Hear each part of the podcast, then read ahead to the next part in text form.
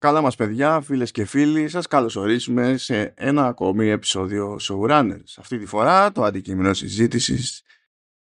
Συγγνώμη, και πήγα να πεταχτώ, πες ποιο είναι το αντικείμενο συζήτηση.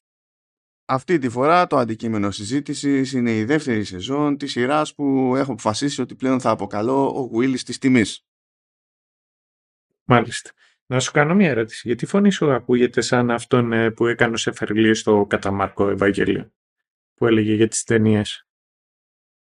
Α, τώρα κατάλαβα ποιον, ποιον λες. Ναι, που ήταν ε, φιγούρα από έρτ μεριά. Ναι, εντάξει. Δεν ήταν αυτός ο στόχος, αλλά μπορεί να φέρνει λίγο. Ένα και μετά δύο, αυτή της, ε, όταν ε, αυτή τη φορά με το που πάτησα το ραν το βούλωσα. Για να μην έχουμε απρο... τρίτη σεζό, ξέρεις, τρίτη, τρίτη στη σειρά εισαγωγή που πέταγομαι και λέω ideas. Μαθαίνεις, μαθαίνεις. Παιδιά, μας βρίσκουν τα πράγματα λίγο περίεργα από την άποψη ότι έτσι όπως είναι η φάση με σειρές fantasy και ειδικότερα σειρές fantasy σε Prime Video ε, το The Wheel of Time είναι σε φάση που το βλέπουμε και λέμε και ευχαριστώ επειδή θυμόμαστε ότι πάθαμε Rings of Power. ε, είμαστε, είμαστε κάπως έτσι. Όσοι θυμάστε το επεισόδιο που είχαμε κάνει για την πρώτη σεζόν, δεν είχαμε ε, τρελαθεί, είχαμε απορρίσεις σε διάφορα σημεία. Ε, εγώ συνεχίζω και προσπαθώ να διαχειριστώ, γιατί τέλος πάντων εγώ δεν είχα διαβάσει ποτέ βιβλία από The Wheel of Time. Ο, ο Σταύρος έχει διαβάσει κάποια. Εγώ έπιανα την πάρτη μου ώρες-ώρες να, να αγανακτώ με κάποια πράγματα που έβλεπα να γίνονται σε επεισόδια και λέω ρε φίλε δεν μπορεί. Και καθόμουν και έψαχνα μετά το, το lore από τα βιβλία και έβλεπα ότι η ανάλογη φάση, ας πούμε, αυτό που με ενοχλούσε στη σειρά στο βιβλίο ήταν ακόμα χειρότερο. και λέω πω, δηλαδή φαντάσου. Δηλαδή προσπαθήσαν οι άνθρωποι στο, στην παραγωγή του, του, του, της Amazon. Οπότε λες τώρα, δηλαδή και εκνευρίζομαι και κατά μία έννοια πρέπει να τους πω και μπράβο. mm. Ένα περίεργο κόμπο εκεί πέρα. Αλλά τέλος πάντων, νομίζω ότι έχει πολύ συγκεκριμένη λογική η δεύτερη σεζόν σε σχέση με την πρώτη, γιατί στο τελείωμα της πρώτης σεζόν υποτίθεται ότι όλοι οι χαρακτήρες πάνω κάτω σκορπίστηκαν. Κατέληξε ο καθένας κάπου αλλού, ο καθένας με το πρόβλημά του, με το ζόρι του, ξέρω εγώ.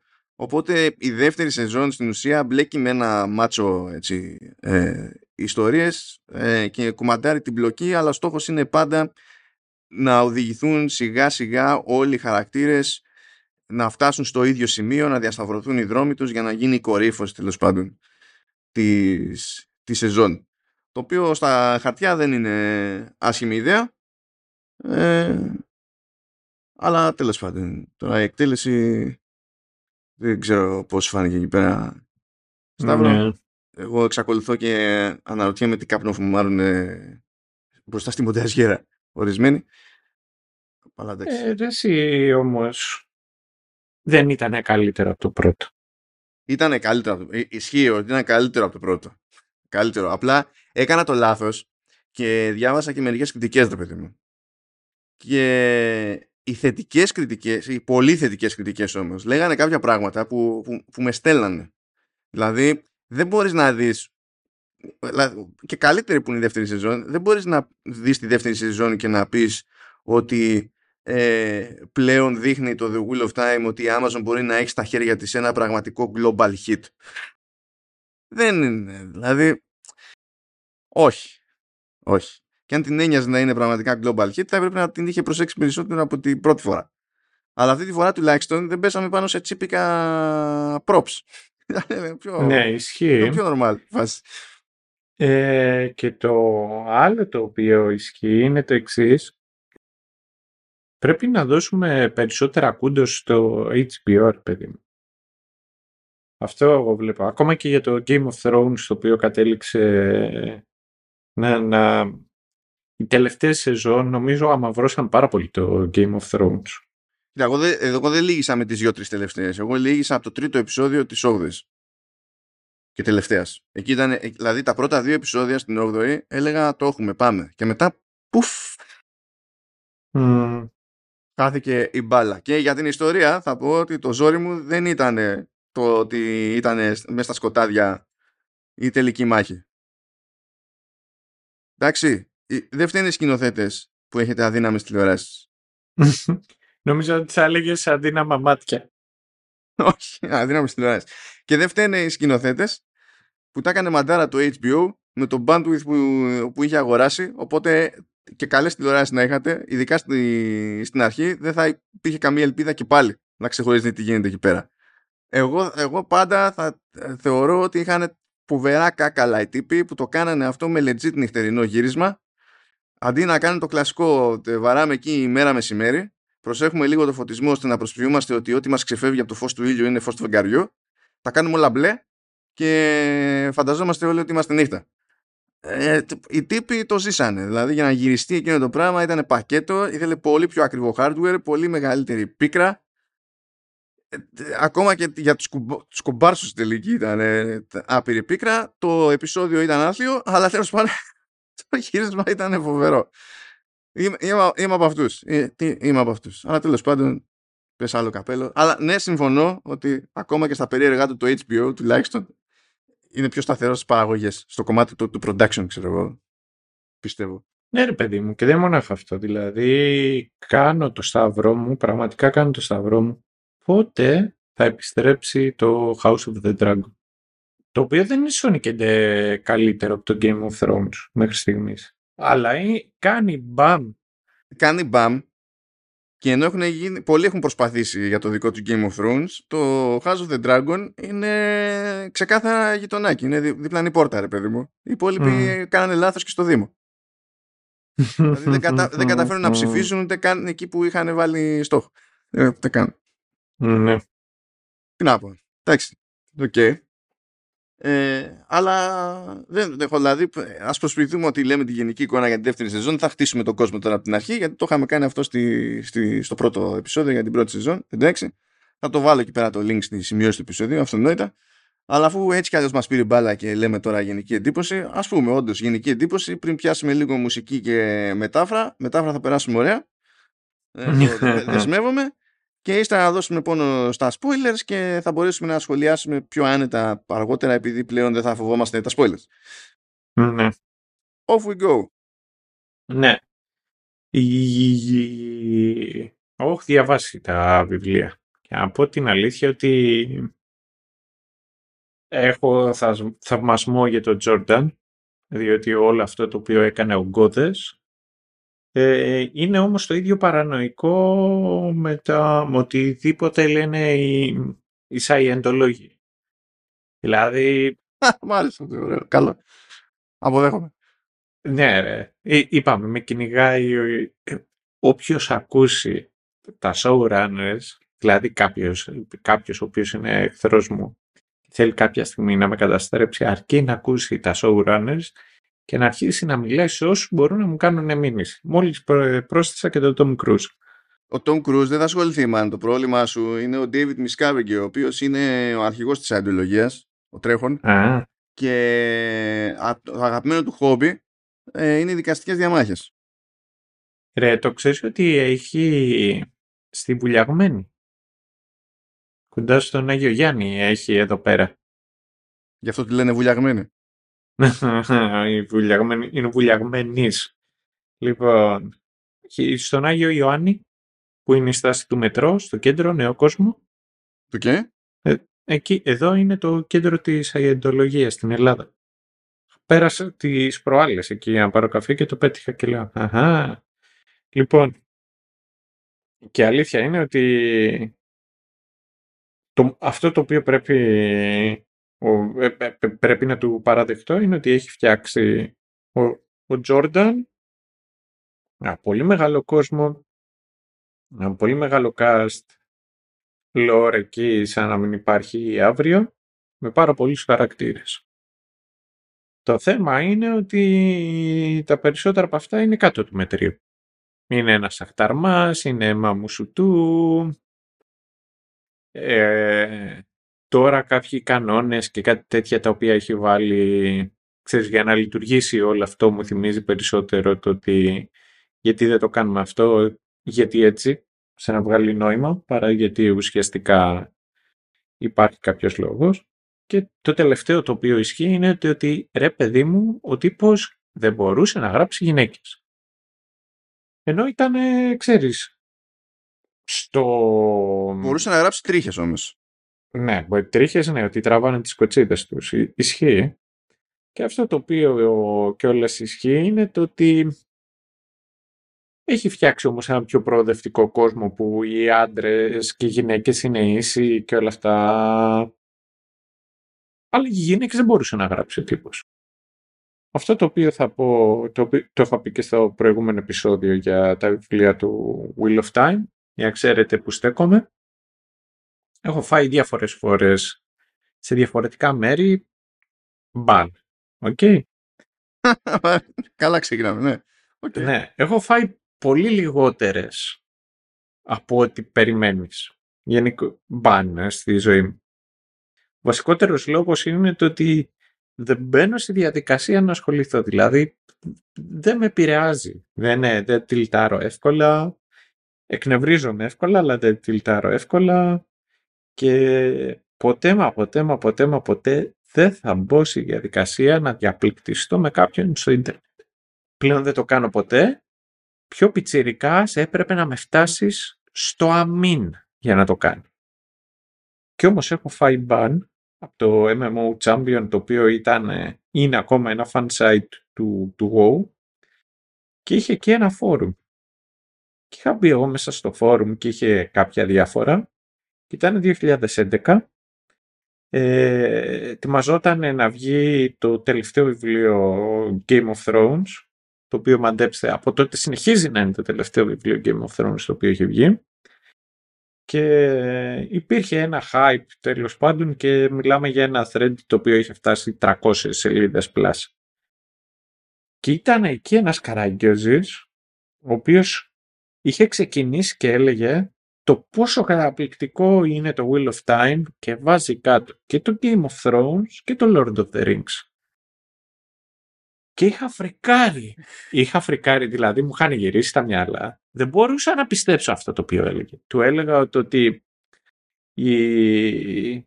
στο, στο πρώτο, στο δεύτερο κεφάλαιο του Game of Thrones, του πρώτου, του πρώτου βιβλίου, εκεί που ουσιαστικά είναι ο Ned με την Caitlyn Stark και είναι στο κρεβάτι τους.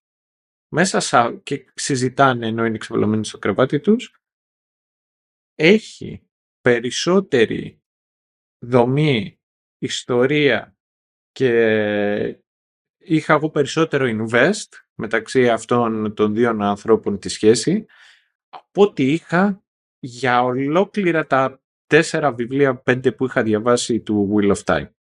Μεταξύ, ξέρεις, συγκεκριμένο χαρακτήρα. Και δεν μπο... εκεί έλεγε, έλεγε, έλεγε αρλούμπες, μέχρι στο τέλος, ξέρεις, πάτησα τόσο πολλά βρυσίδια που με, με μπανάραν. Οπότε αυτή είναι η απόψη μου. Αυτό είναι το ένα. Και μετά το δεύτερο το οποίο ισχύει, όποιος θέλει να διαβάσει το Wheel of Time, καταρχάς τα βιβλία είναι κάτι αγκονάρια.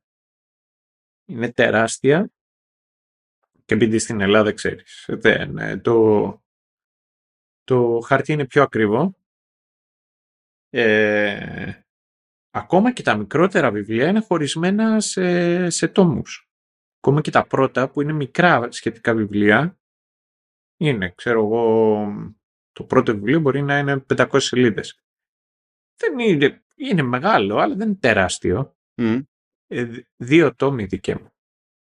Και δύο τόμοι τότε ήταν, θυμάμαι, 20 ευρώ. Οπότε ήθελες, ξέρω εγώ, ήθελες καλά λεφτά, ήθελες...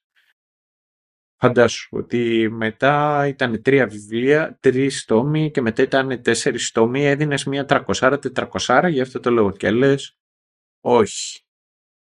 Εγώ είπα, όχι. Και δεν ήμουν το ίδιο πορωμένος. Αυτά τα οποία είναι ωραία να τα βρείτε. Δεν ξέρω άμα θα συνεχίσουν να μεταφράζουν και το πώς θα πάει, αλλά έχουν βγει τα δύο πρώτα, τα έχω πάρει και τα έχω διαβάσει και είναι καλή φάση.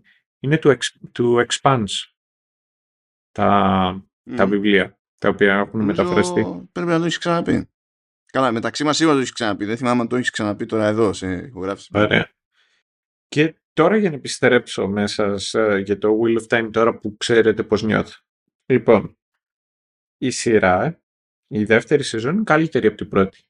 Αν σας άρεσε δηλαδή η πρώτη σεζόν, νομίζω ότι η δεύτερη θα σας αρέσει περισσότερο. Και δεν είναι το ότι είναι καλύτερη ή ότι ε, είναι πιο κοντά στα γούστα μου, γιατί δεν είναι και τώρα στα γούστα μου ακριβώς αυτό το οποίο βλέπω. Αλλά σίγουρα έχει, ενώ συνεχίζουν και είναι μεγάλα τα επεισόδια, είναι, είναι, είναι μουντουλούνια, είναι γαϊδούρια αυτά τα επεισόδια, ε, του, τουλάχιστον έχει λιγότερα τα οποία εγώ τουλά, αντιληφθήκα σαν φίλε. Τουλάχιστον κάτι γινόταν, βρε παιδί μου. Όχι, δεν έχει φίλε. Βασικά γίνονται πράγματα συνέχεια και αυτός είναι και ένας λόγος που έχω πρόβλημα με το μοντάρισμα, διότι έτσι όπως είναι προβάλλονται αποσπασματικά, δεν σου δίνουν καλή εικόνα για το πού βρισκόμαστε στο timeline, δηλαδή τι γίνεται παράλληλα με τι, ή όχι.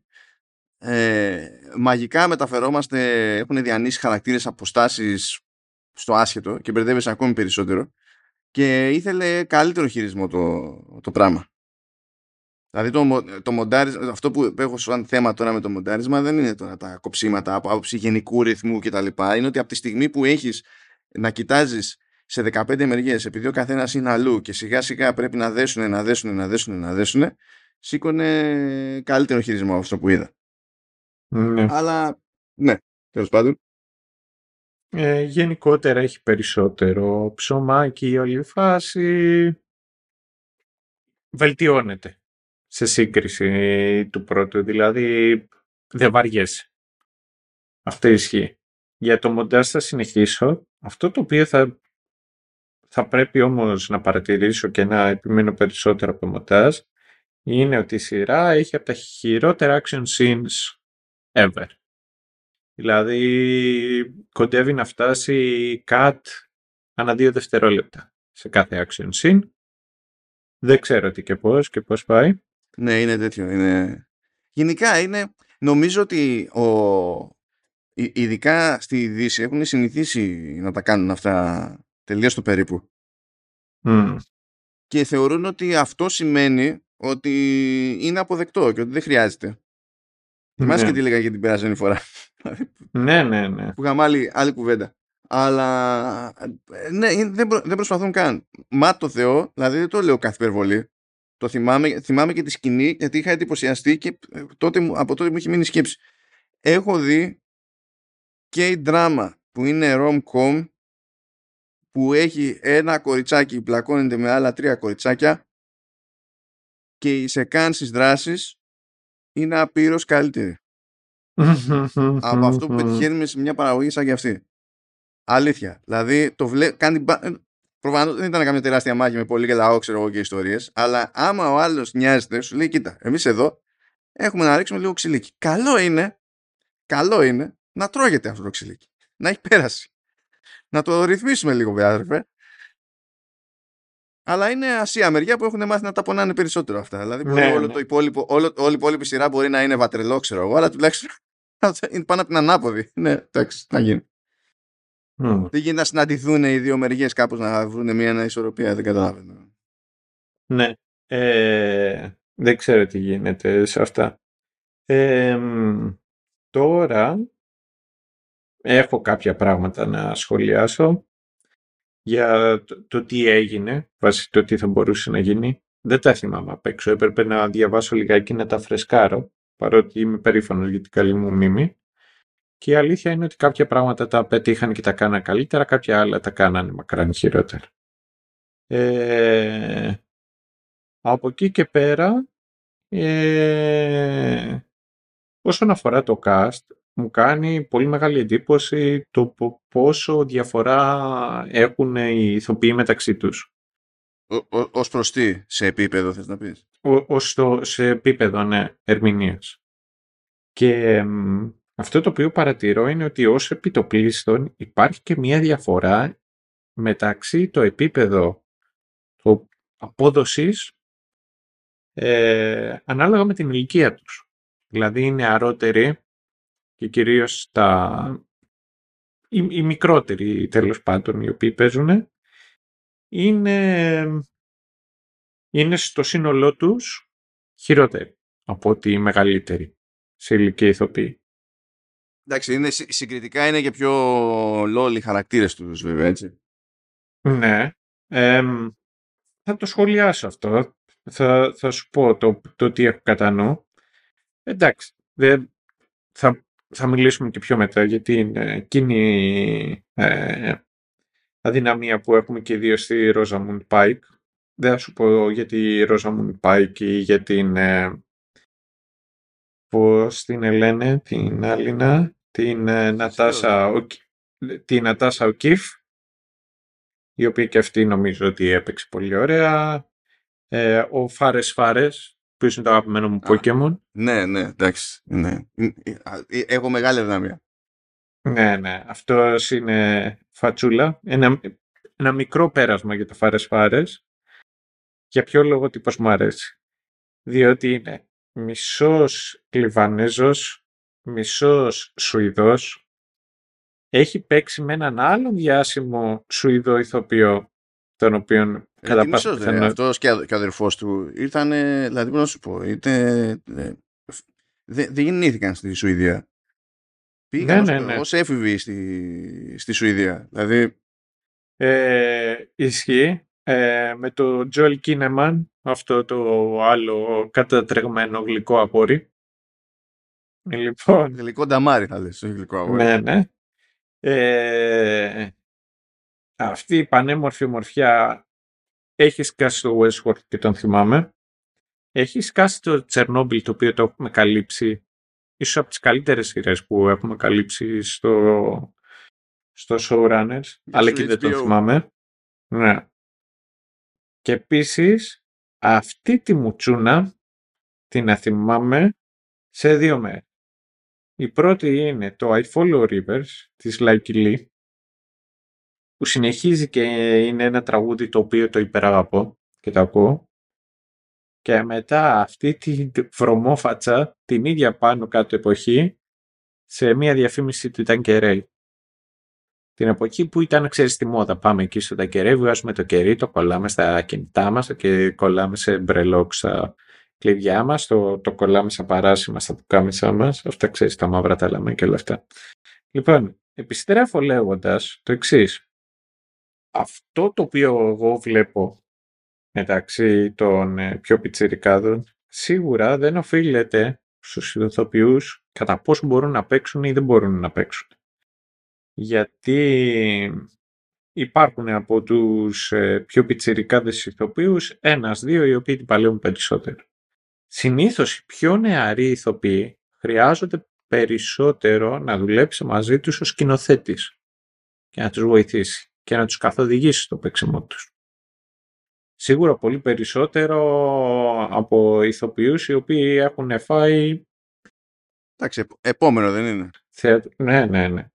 Οπότε δεν μπορώ να κατακρίνω Sony και τους ηθοποιούς. Εδώ και μεταξύ των έμπειρων ηθοποιών, έτσι, υπάρχει διαφορά. Δηλαδή υπάρχουν όλοι οι έμπειροι ηθοποιοί και υπάρχει και ο Άντωνι Χόπκιν που σκάει για πρόβα. Ναι. έχει εξασέλιδο μονόλογο και το λέει in one go και σου λέει αυτή η πρόβα θα είναι και το τελικό πλάνο. Ναι, final take. Ευχαριστώ που δεν κάνει αυτός ούτε table reads από πριν, πείτε τα μόνοι σας. Εγώ όταν είναι να πατήσει κάποιος ρεκ, μου, μου λέτε και έρχομαι. Είναι έτσι. Ε, δεν είναι όλο. Ναι. Όχι, και θυμήθηκα, θυμήθηκα αυτή τη φιγούρα και θυμήθηκα ότι αποφάσισε να βγει από ότι να αποχωρήσει από την ενεργό δράση και ο Μάικλ Κέιν. Αλήθεια. Ναι, ναι, γιατί λέει τι, λέει, που, τι πρωταγωνιστική ρόλη. Λέει, κανένας δεν έχει πρωταγωνιστικούς ρόλους. Και τέλος πάντων, μορφάρες στα, στα 90. Άντε λέει, στην καλύτερη να με βάζανε να παίζω λέει κανένα 85. Λέει εκεί, μέχρι εκεί. Να μπορούσα να το πουλήσω. Δεν χρειάζεται άλλο. Εντάξει, καλά είναι. Θα μου λείψει η κόκκινη φωνή σου. Έτσι. Αυτό είναι το ένα πρόβλημα το οποίο βλέπω και μετά το άλλο το οποίο νιώθω σε τέτοιες ε, στιγμές είναι το πόσο καλά μπορούν να πουλήσουν, ξέρεις, τις σκηνές τους οι πιο έμπειροι ηθοποιοί από ό,τι άλλοι. Μπορώ να γυρίσω κιόλας και να πω ότι και για τους δύο εκεί από τους τρεις κεντρικούς χαρακτήρες των πιτσιρικάδων εγώ δεν μπορούσα να καταλάβω και αυτό το γρέζι που βάζανε ειδικά στην αρχή στη φωνή τους. Σιγά σιγά με τα επεισόδια αυτά το κόψανε. Δηλαδή αυτό ήταν χαζομάρα. Ήταν μονίμως λες και κάνανε γαργάρες με χαλίκια. Ναι, καλά. Αλλά για να πω και το άλλο είναι το ότι είχα, διαβά... είχα, δια... είχα δει ένα ντοκιμαντέρ κάτι είχε να κάνει με την υποκριτική και συζητάγανε και λέγανε για το και τα γυρίσματα του άρθρου δαχτυλιδιών. Και λέγανε το εξής, ότι, ε, ότι οι ηθοποιοί οι οποίοι παίζουν σε τέτοιες ταινίες ξέρεις, ρόλων και το ένα και το άλλο, πρέπει να κουνιούνται συνέχεια ακόμα και όταν θα είναι ακίνητοι. Εκτός αν υπάρχει ξέρεις, κάποιος πολύ συγκεκριμένος λόγος για να είναι ακίνητοι. Ναι, διαφορετικά φαίνεται αφύσικο. Ναι, ναι, ναι, ναι. Και λέει ότι και τα, οι φυσιολογικές κινήσεις δεν γράφουν καλά στο γυαλί, αλλά επίσης ε, δεν φαίνεται ωραία εξαιτία των ε, ρούχων των οποίων φοράνε. Οπότε είναι οι κινήσεις των ματιών πιο έντονες και είναι λιγάκι πιο υπερβολικές οι κινήσεις τους, ώστε να φαίνονται και να γράφουν καλύτερα. Ναι, εντάξει. Και αυτό εντάξει, εξαρτάται τώρα και από το τι καδράδισμα έχουν αποφασίσει. Ναι, ναι, ναι, ναι. Και αλήθεια είναι ότι το παρατήρησα πολύ στο Wheel of Time που τους έβλεπες τους πιο παλιούς, τους πιο νεαρούς ηθοποιούς, έτσι ξέρεις, πιο ξύλινους, βρε παιδί μου. Ε, τώρα, από εκεί και πέρα, δεν έχει απίστευτα φρέσκο πράγμα η τηλεόραση, αλλά δεν νομίζω ούτε ο κινηματογράφος από sci-fi. Οπότε, αν είσαστε φαν ε, του είδους, δεν θα θέλετε να κάνετε deep throat μια καραμπίνα όπως ήταν ε, το Rings of Power. Ε, δεν θα σας πω, πω, πω τι σειρά είναι αυτή, καθίστε δείτε την. Αλλά είναι passable.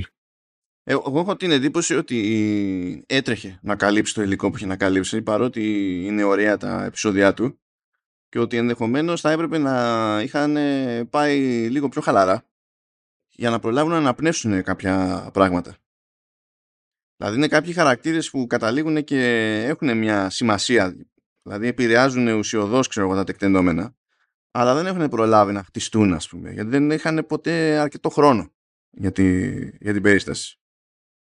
Δηλαδή π.χ. ξέρω εγώ τα ένα-δύο περάσματα που έχουν γίνει σε αυτή τη σεζόν από τον Low Gain θα μπορούσαν να είχαν χτιστεί και να έχουν, να έχουν ζουμί. Ενώ τώρα η φάση ήταν τελείως γιούχου με τον Low Gain.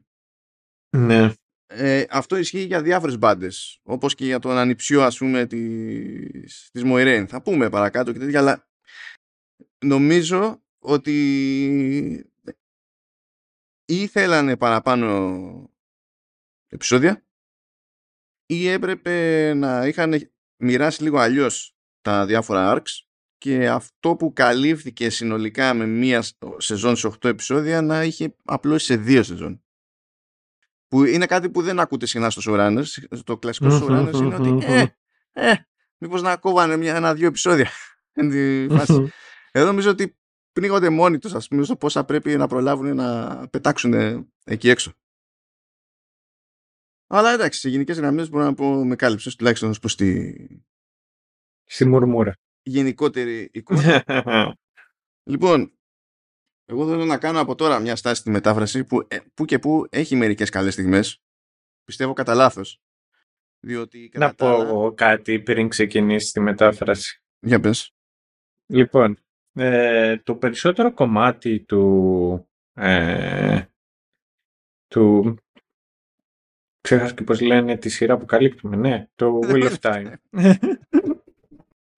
λοιπόν, το, το, το περισσότερο ε, κομμάτι του Wheel of Time το είδα στο κινητό για κάποιο λόγο. Λοιπόν, και ενώ ήμουν στο κινητό και το έβλεπα γιατί ταξίδευα, εν τω μεταξύ ταξίδευα, ταξίδεψα κατεβικά κάτω τώρα που είχε εκλογές και είχε τζέρτζελο το ότι είναι τόσο μικρή πτήση που μου πει, που είδα λιγότερο από ένα επεισόδιο ενώ ήμουν στο αεροπλάνο είδα παραπάνω από ένα επεισόδιο ενώ ήμουνα από το να έρθω από το αεροδρόμιο μέχρι σπίτι μου. Ναι, ναι. Λοιπόν, ε, και σε κάποια κομμάτια είχε δίκτυο, σε κάποια δεν είχε, ε, εξαρτούταν η, η όλη φάση. Κάποια στιγμή το βγάζω από τη τσέπη μου το κινητό, λέω κατσάδα και λίγα εκεί Will of Time να προλάβω που θα έχουμε την ηχογράφηση, να το δω μέχρι τότε. Πατάω play και για κάποιο λόγο εγώ πάντα τα βλέπω με original γλώσσα και αγγλικούς υπότιτλους.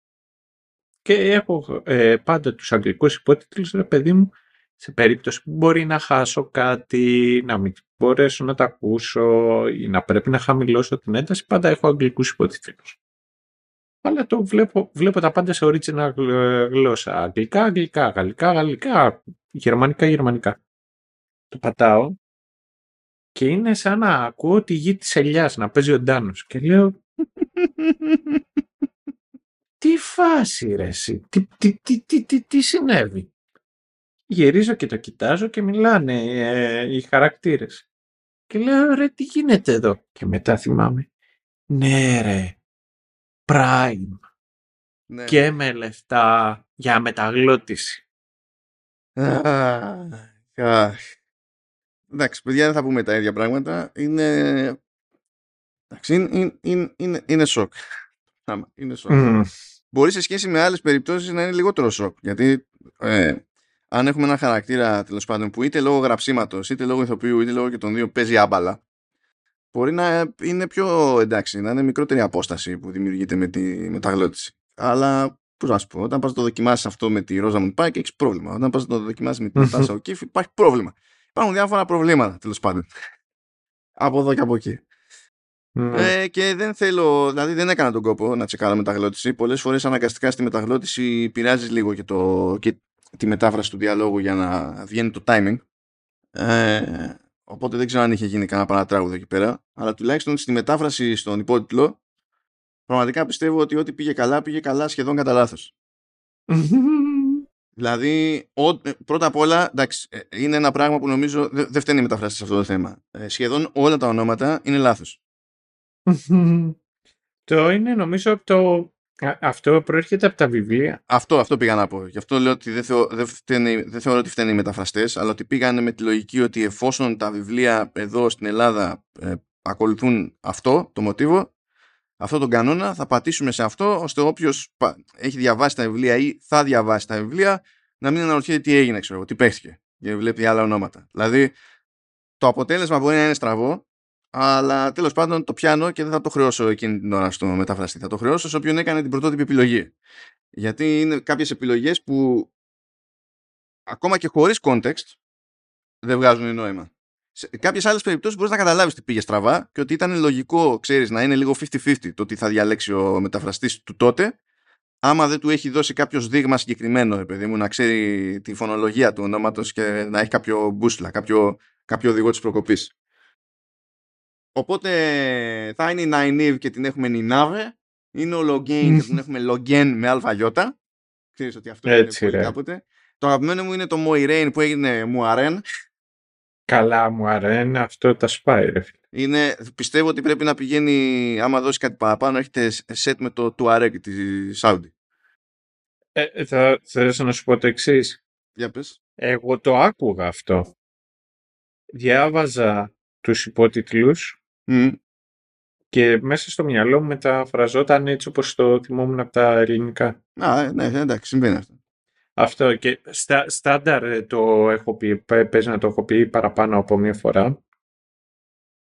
Ε, είχε τύχει να έχω παλιές εκδόσεις ε, του Lord of the Rings πριν από, από, την, ε, από τις ταινίες. Γιατί στις ταινίες βγήκαν καινούριες εκδόσεις.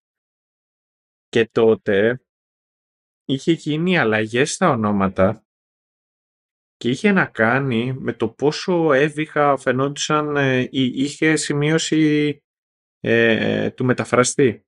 Αν δεν κάνω λάθος ήταν μια γυναίκα. Μμ. Και έλεγε εκεί μέσα σε αυτό το βιβλίο τέλος πάντων ότι το Σάουρον τον είχε πει Σόρον. Μμ.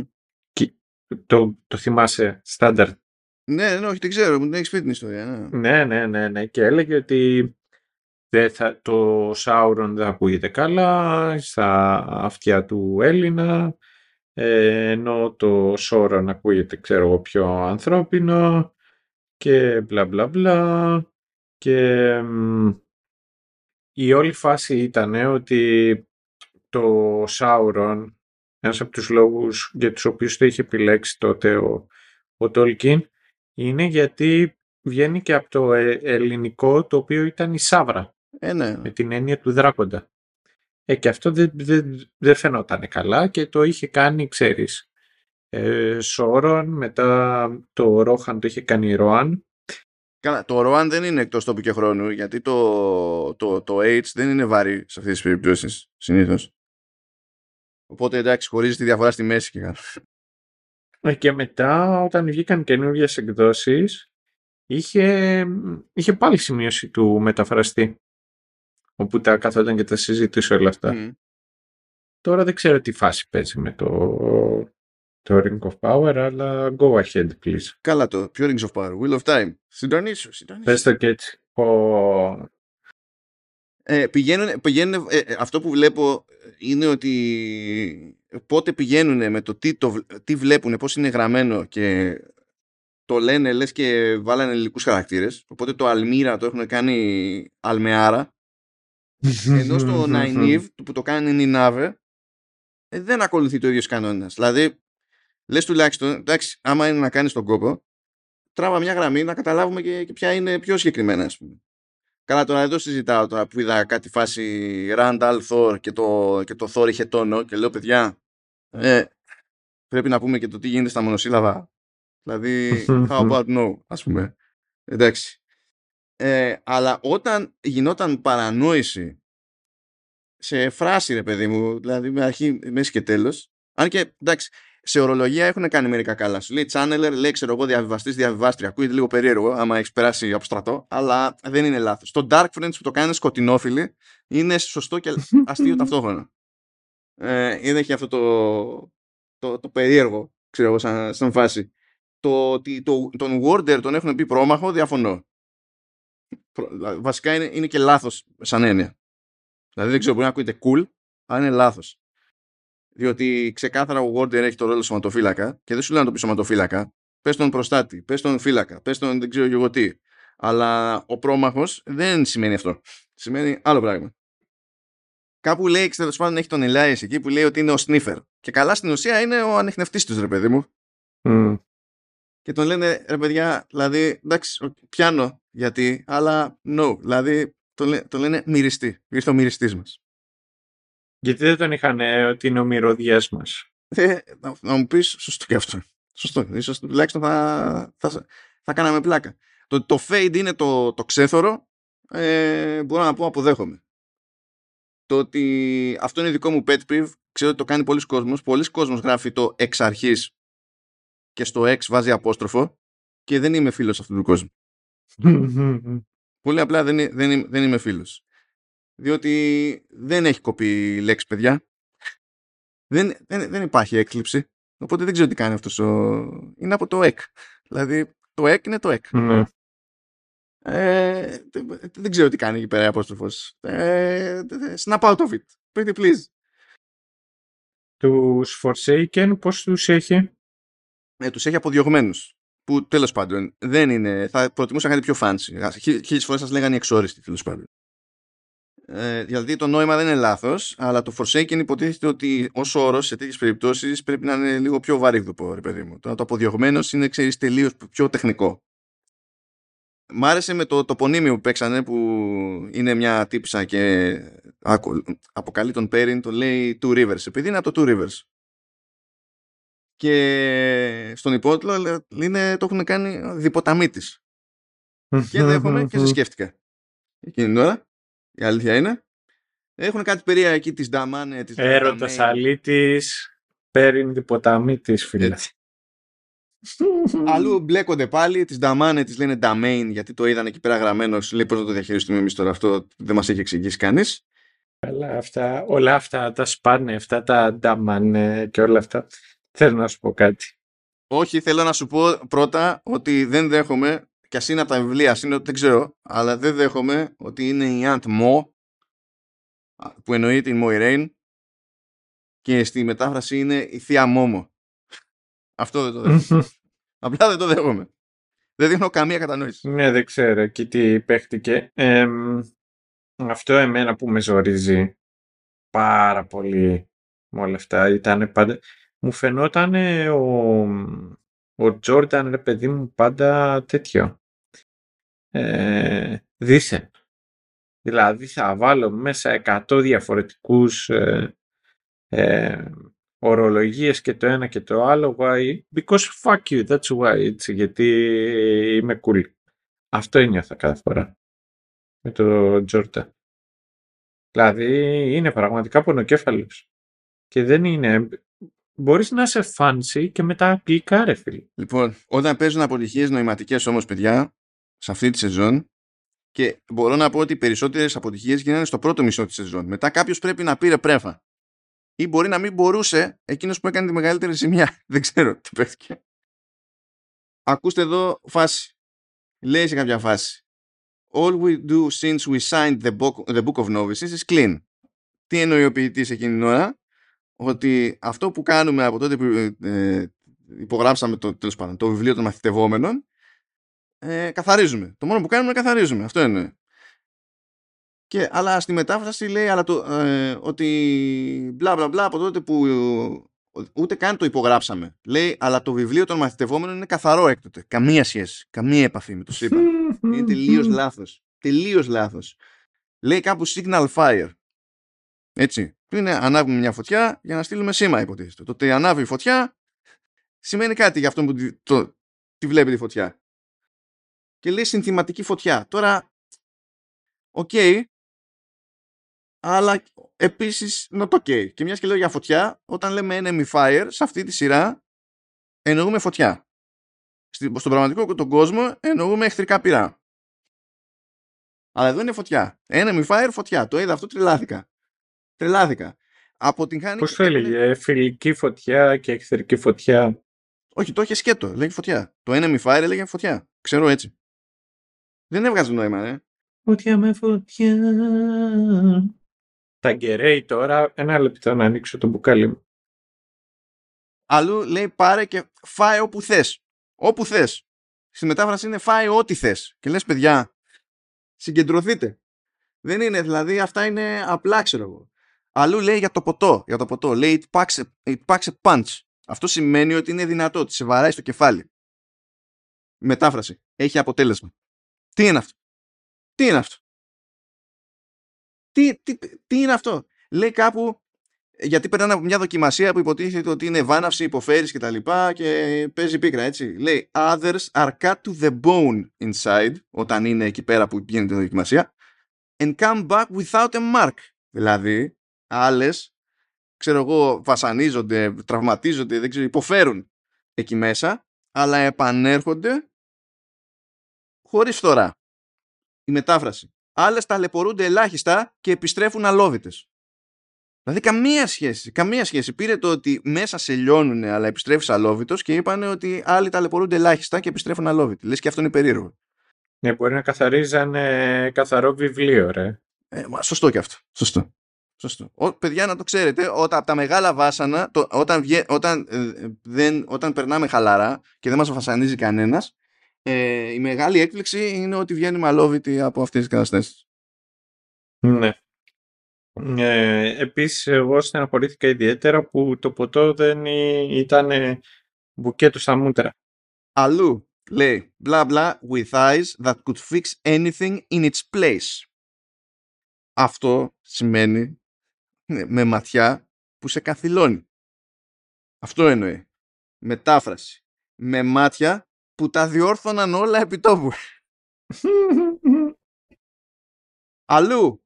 It's something she said. You keep saying it to yourself over and over. Τι εννοεί ο ποιητής; Είναι κάτι που είπε εκείνη και το λες στον εαυτό σου ξανά και ξανά. Μετάφραση. Είπε κάτι εκείνη. Τελεία. Μη σταματάς να το λες στον εαυτό σου. Και δεν, κα- δηλαδή, δεν καταλάβαινα Χριστό εκείνη την ώρα που έβλεπα, δηλαδή έβλεπα τον υπότιτλο και λέω τι είναι αυτό; Και άκουγα μετά το πρωτότυπο και καταλάβαινα τι ήθελε να πει ο ποιητής. Αλλά, αλλά κάποιος κάπου έκανε διάλειμμα. Ήθε- θα- Ήθελε να πει, ρε φιλαράκι, ήθελε να κάνω μεγάλο διάλειμμα σήμερα. Μπορείς να έρθεις να με καλύψεις για λίγο να μην καρφωθούμε. Και πρέπει να ήρθε ένας, ένας, ο οποίος ήταν, μα- ήταν μερακλής μεγάλος. Μεγάλος μερακλής. Και έρχεται αντιμέτωπος με τον όρο barkeep. Και σου λέει, δεν θα το μεταφράσουμε στο barman. Εδώ πέρα. Θα κάνουμε, πρέπει να κάνουμε κάτι τσαχφίνικο. Και το μεταφράζει κάπελα. Άρε. Που ισχύει, είναι legit και είναι από το καπηλιό. Και λέω, ναι, ναι, εσένα όποιος κι αν είσαι, σου με το χέρι. Αυτό ναι. Αλλά παιδιά, όταν, όταν χανόταν, όταν μπλέκανε τα νοήματα, ήταν εκτός τόπου και χρόνου. Δηλαδή, ανάποδα πράγματα από αυτό που λέει το πρωτότυπο. Ανάποδα, τελείως. Αλλά ναι, τι να πω. Και για να μήπως και φτάσουμε ποτέ στα spoilers, να κάνω και μια έτσι για, τη, για το μουσικό της υπόθεσης, που εκεί δεν ξέρω ποιος είχε κάνει τάμα, αλλά γενικά τους είχε βγει την πρώτη φορά σε καλό ότι είχαν τον Lon Palfy, που ο οποίος είναι Σκοτσέζος, είναι γνωστή φιγούρα, έχει γράψει πολύ καλά πράγματα το άτομο στην καριέρα του, δεν είναι κανένας περαστικός. Ε, και είχε πάρει πατριωτικά και το πρώτο, το πρώτο soundtrack από την άποψη ότι σου λέει δεν θα πάω εγώ να γράψω με την κλασική ενορχίστρωση και το στυλ που έχουν όλα τα fantasy. Θα πάω και θα μπλέξω στυλ, όργανα κτλ. Για να καταλήξουμε με κάτι λίγο διαφορετικό, βρε αδερφέ. Δεν θα κάνουμε τα ίδια και τα ίδια ξανά. Τα ακούει αυτά το Rings of Power; Ε, Δεν ξέρω. Αν... Και, και, και τα Star Wars καμιά φορά, άμα ακούνε. Δεν ξέρω αν έχουν.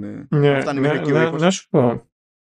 Ε, έχουμε υπογράψει ότι άμα κάνουμε μία σεζόν πρέπει να κάνουμε και τις υπόλοιπες.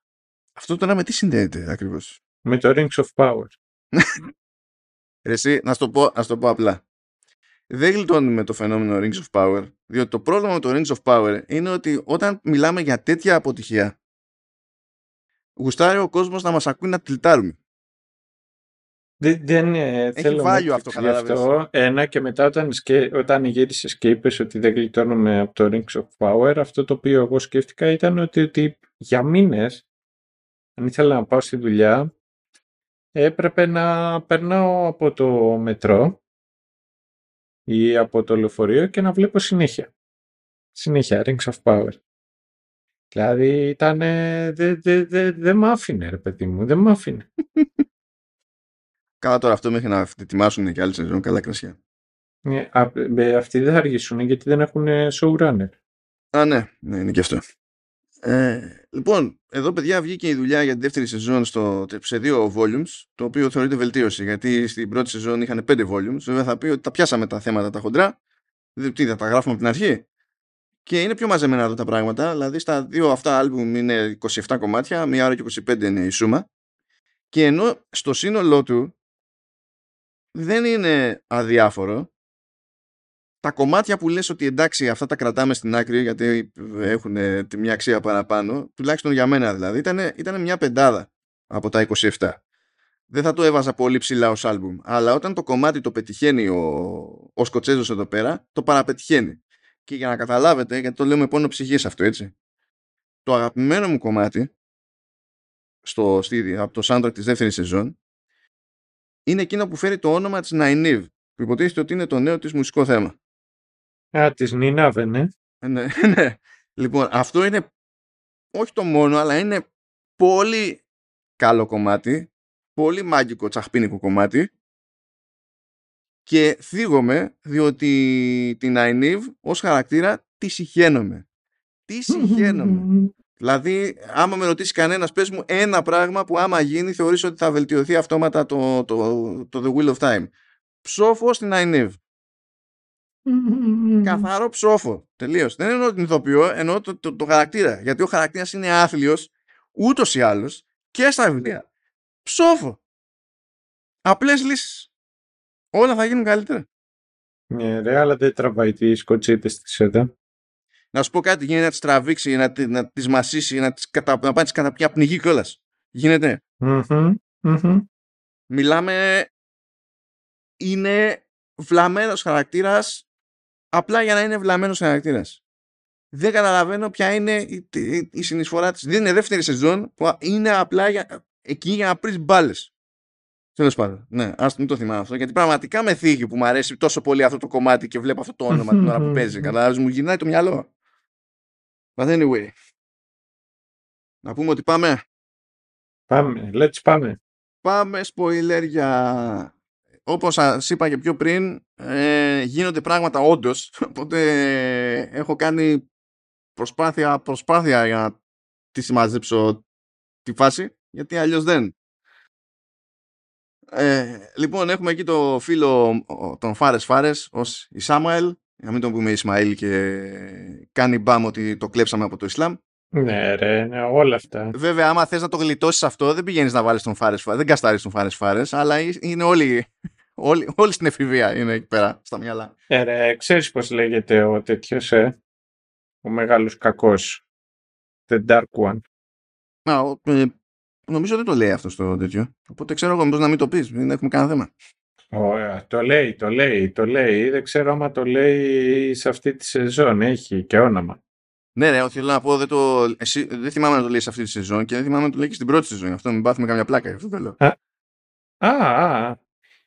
Δικέ μου λέγεται Σαϊτάν. Είναι, είναι, είναι ο Two Punch Man. Ναι, ναι, ναι, ναι. Είναι ο Σαϊτάν. Λοιπόν, ξέρεις γιατί. Let me... Γιατί, γιατί είναι δικηγόρος. Ε, όχι. Λέει, let me copy your homework. yes. yes, but don't uh, make it too obvious. Opens Bible. Πολύ μπροστά, κομπλέ. Ναι, να κάνω ένα σχόλιο. Να κάνω ένα σχόλιο τώρα για αυτό το οποίο είπες και για το φίλο μας τον Φάρες Τετράγωνα. Ε, όπως ε, δεν ξέρω άμα θυμάσαι το flashback το, του κάποια στιγμή που είχε 3.000 χρόνια πριν. Το, το Wheel of Time είναι post-apocalyptic high medieval fantasy. Mm. Που σημαίνει ότι πιο παλιά είχαν υπτάμενα αυτοκίνητα, ήταν προηγμένος ο πολιτισμός, ουρανοξύστες και και και και και έγινε ένας μεγάλος χαμός. Και, και τα θυσιάσαμε όλα αυτά γιατί, για να έχουμε Nine Niv. Ναι, ναι, Νινάβε. Λοιπόν, αυτό το οποίο μου αρέσει είναι ότι όταν βλέπεις τον ε, χαρακτήρα του η Σαμαέλ μπορείς να δεις τον τρόπο με τον οποίο είναι ντυμένος μία σύγχρονη εκδοχή, μια μοντέρνα, πώς να σου πω, ένα μοντέρνο είδος ε, παιδί μου. Ναι, για τα δεδομένα του, του, του περίγυρου, ναι. Γιατί τα άλλα είναι πιο medieval. Ναι, ναι, ναι. Δηλαδή μπορείς να αντιληφθείς μερικές φορές μπορούσα να πω ότι ήταν, ξέρεις, και pre-modern αλλά και πιο πολύ και ψηλοφουτουριστικό με τον τρόπο με τον οποίο τα πουκάμισα ήταν πιασμένο το πουκάμισο, είχε κάτι ε, φαντάζομαι ότι αυτά θα ήταν τέτοιο ε, παραμάνες ή τέλος πάντων κάτι καρφίτσες που ε, σχημάτιζε λες και φορούσε γραβάτα σε κάποια φάση. Ναι, ναι, ναι. ναι. Δεν ξέρω αν θα θυμάσαι. Αυτό μου άρεσε. Δηλαδή το βρήκα και το είδα και το και είπα Ωραία πινελιά αυτό. Κοίτα, γενικά στο αισθητικό δεν τα έχουν πάει άσχημα και ειδικά την περίπτωση, τη... όχι μόνο την περίπτωση, αλλά ειδικά την περίπτωση της Μόιρεν, εκεί πέρα έχουν πει ότι αν είναι να προσέξουμε κάπου κοστούμια, να τα προσέξουμε εδώ, παιδιά. Ε, δώσουμε τον πόνο που, που πρέπει. Αλλά κάνω εδώ τη σημείωση για την περίπτωση του Φάρες Φάρες, επειδή ξεκινάει τέλος πάντων η σεζόν και πετάει εκεί κάποια σχόλια σχετικά με το ότι είναι θέμα προοπτικής το ποιος είναι το τέρας και ποιος όχι. Και αυτό υποτίθεται ότι είναι η βάση του σκεπτικού του, του Ισάμαελ που το σκεπτικό του αποκαλύπτει παρακάτω στο, στη, στη σεζόν ενώ τον είχαμε συνηθίσει στη, στην πρώτη εξόρμηση τέλος πάντων να αντιμετωπίζεται γενικά από τους χαρακτήρες και να μην μπορούμε να τον αμφισβητήσουμε με κάποιο τρόπο γιατί δεν είχαμε περισσότερη πληροφορία ότι ε, είναι σαν το διάλογο τον ίδιο, ξέρω εγώ. Οπότε πάμε εκεί λίγο σχετικά. Η Μοϊρέν έχει ξεμείνει εκεί από δυνάμεις, μένει εκεί παρέα με φυσικά, με, φυσικά, ε, με φιλικά πρόσωπα, φυσικά πρόσωπα που ασχολούν την εφορία και τον νόμο κτλ. ε, κάθε εκεί κάτι μαγειρεύει, κάτι ψάχνει, είναι κρυπτική, δεν μοιράζεται πληροφορίες με τον Λαν. Ο Λαν πλέον δεν την αντιλαμβάνεται επειδή έχει κοπεί και ο δεσμός τους. Ε, οπότε δεν ε, προσπαθεί να μην εξηγήσει τίποτα σε κανέναν, τα μπλέκει λίγο, καταλήγει και πέφτει θύμα επίθεση, στην ψιλοσώζει ο Λαν, βέβαια τραυματίζεται και ο Λαν, κάνει και οι άλλοι φίλοι, τους λιτώνουν τέλος πάντων.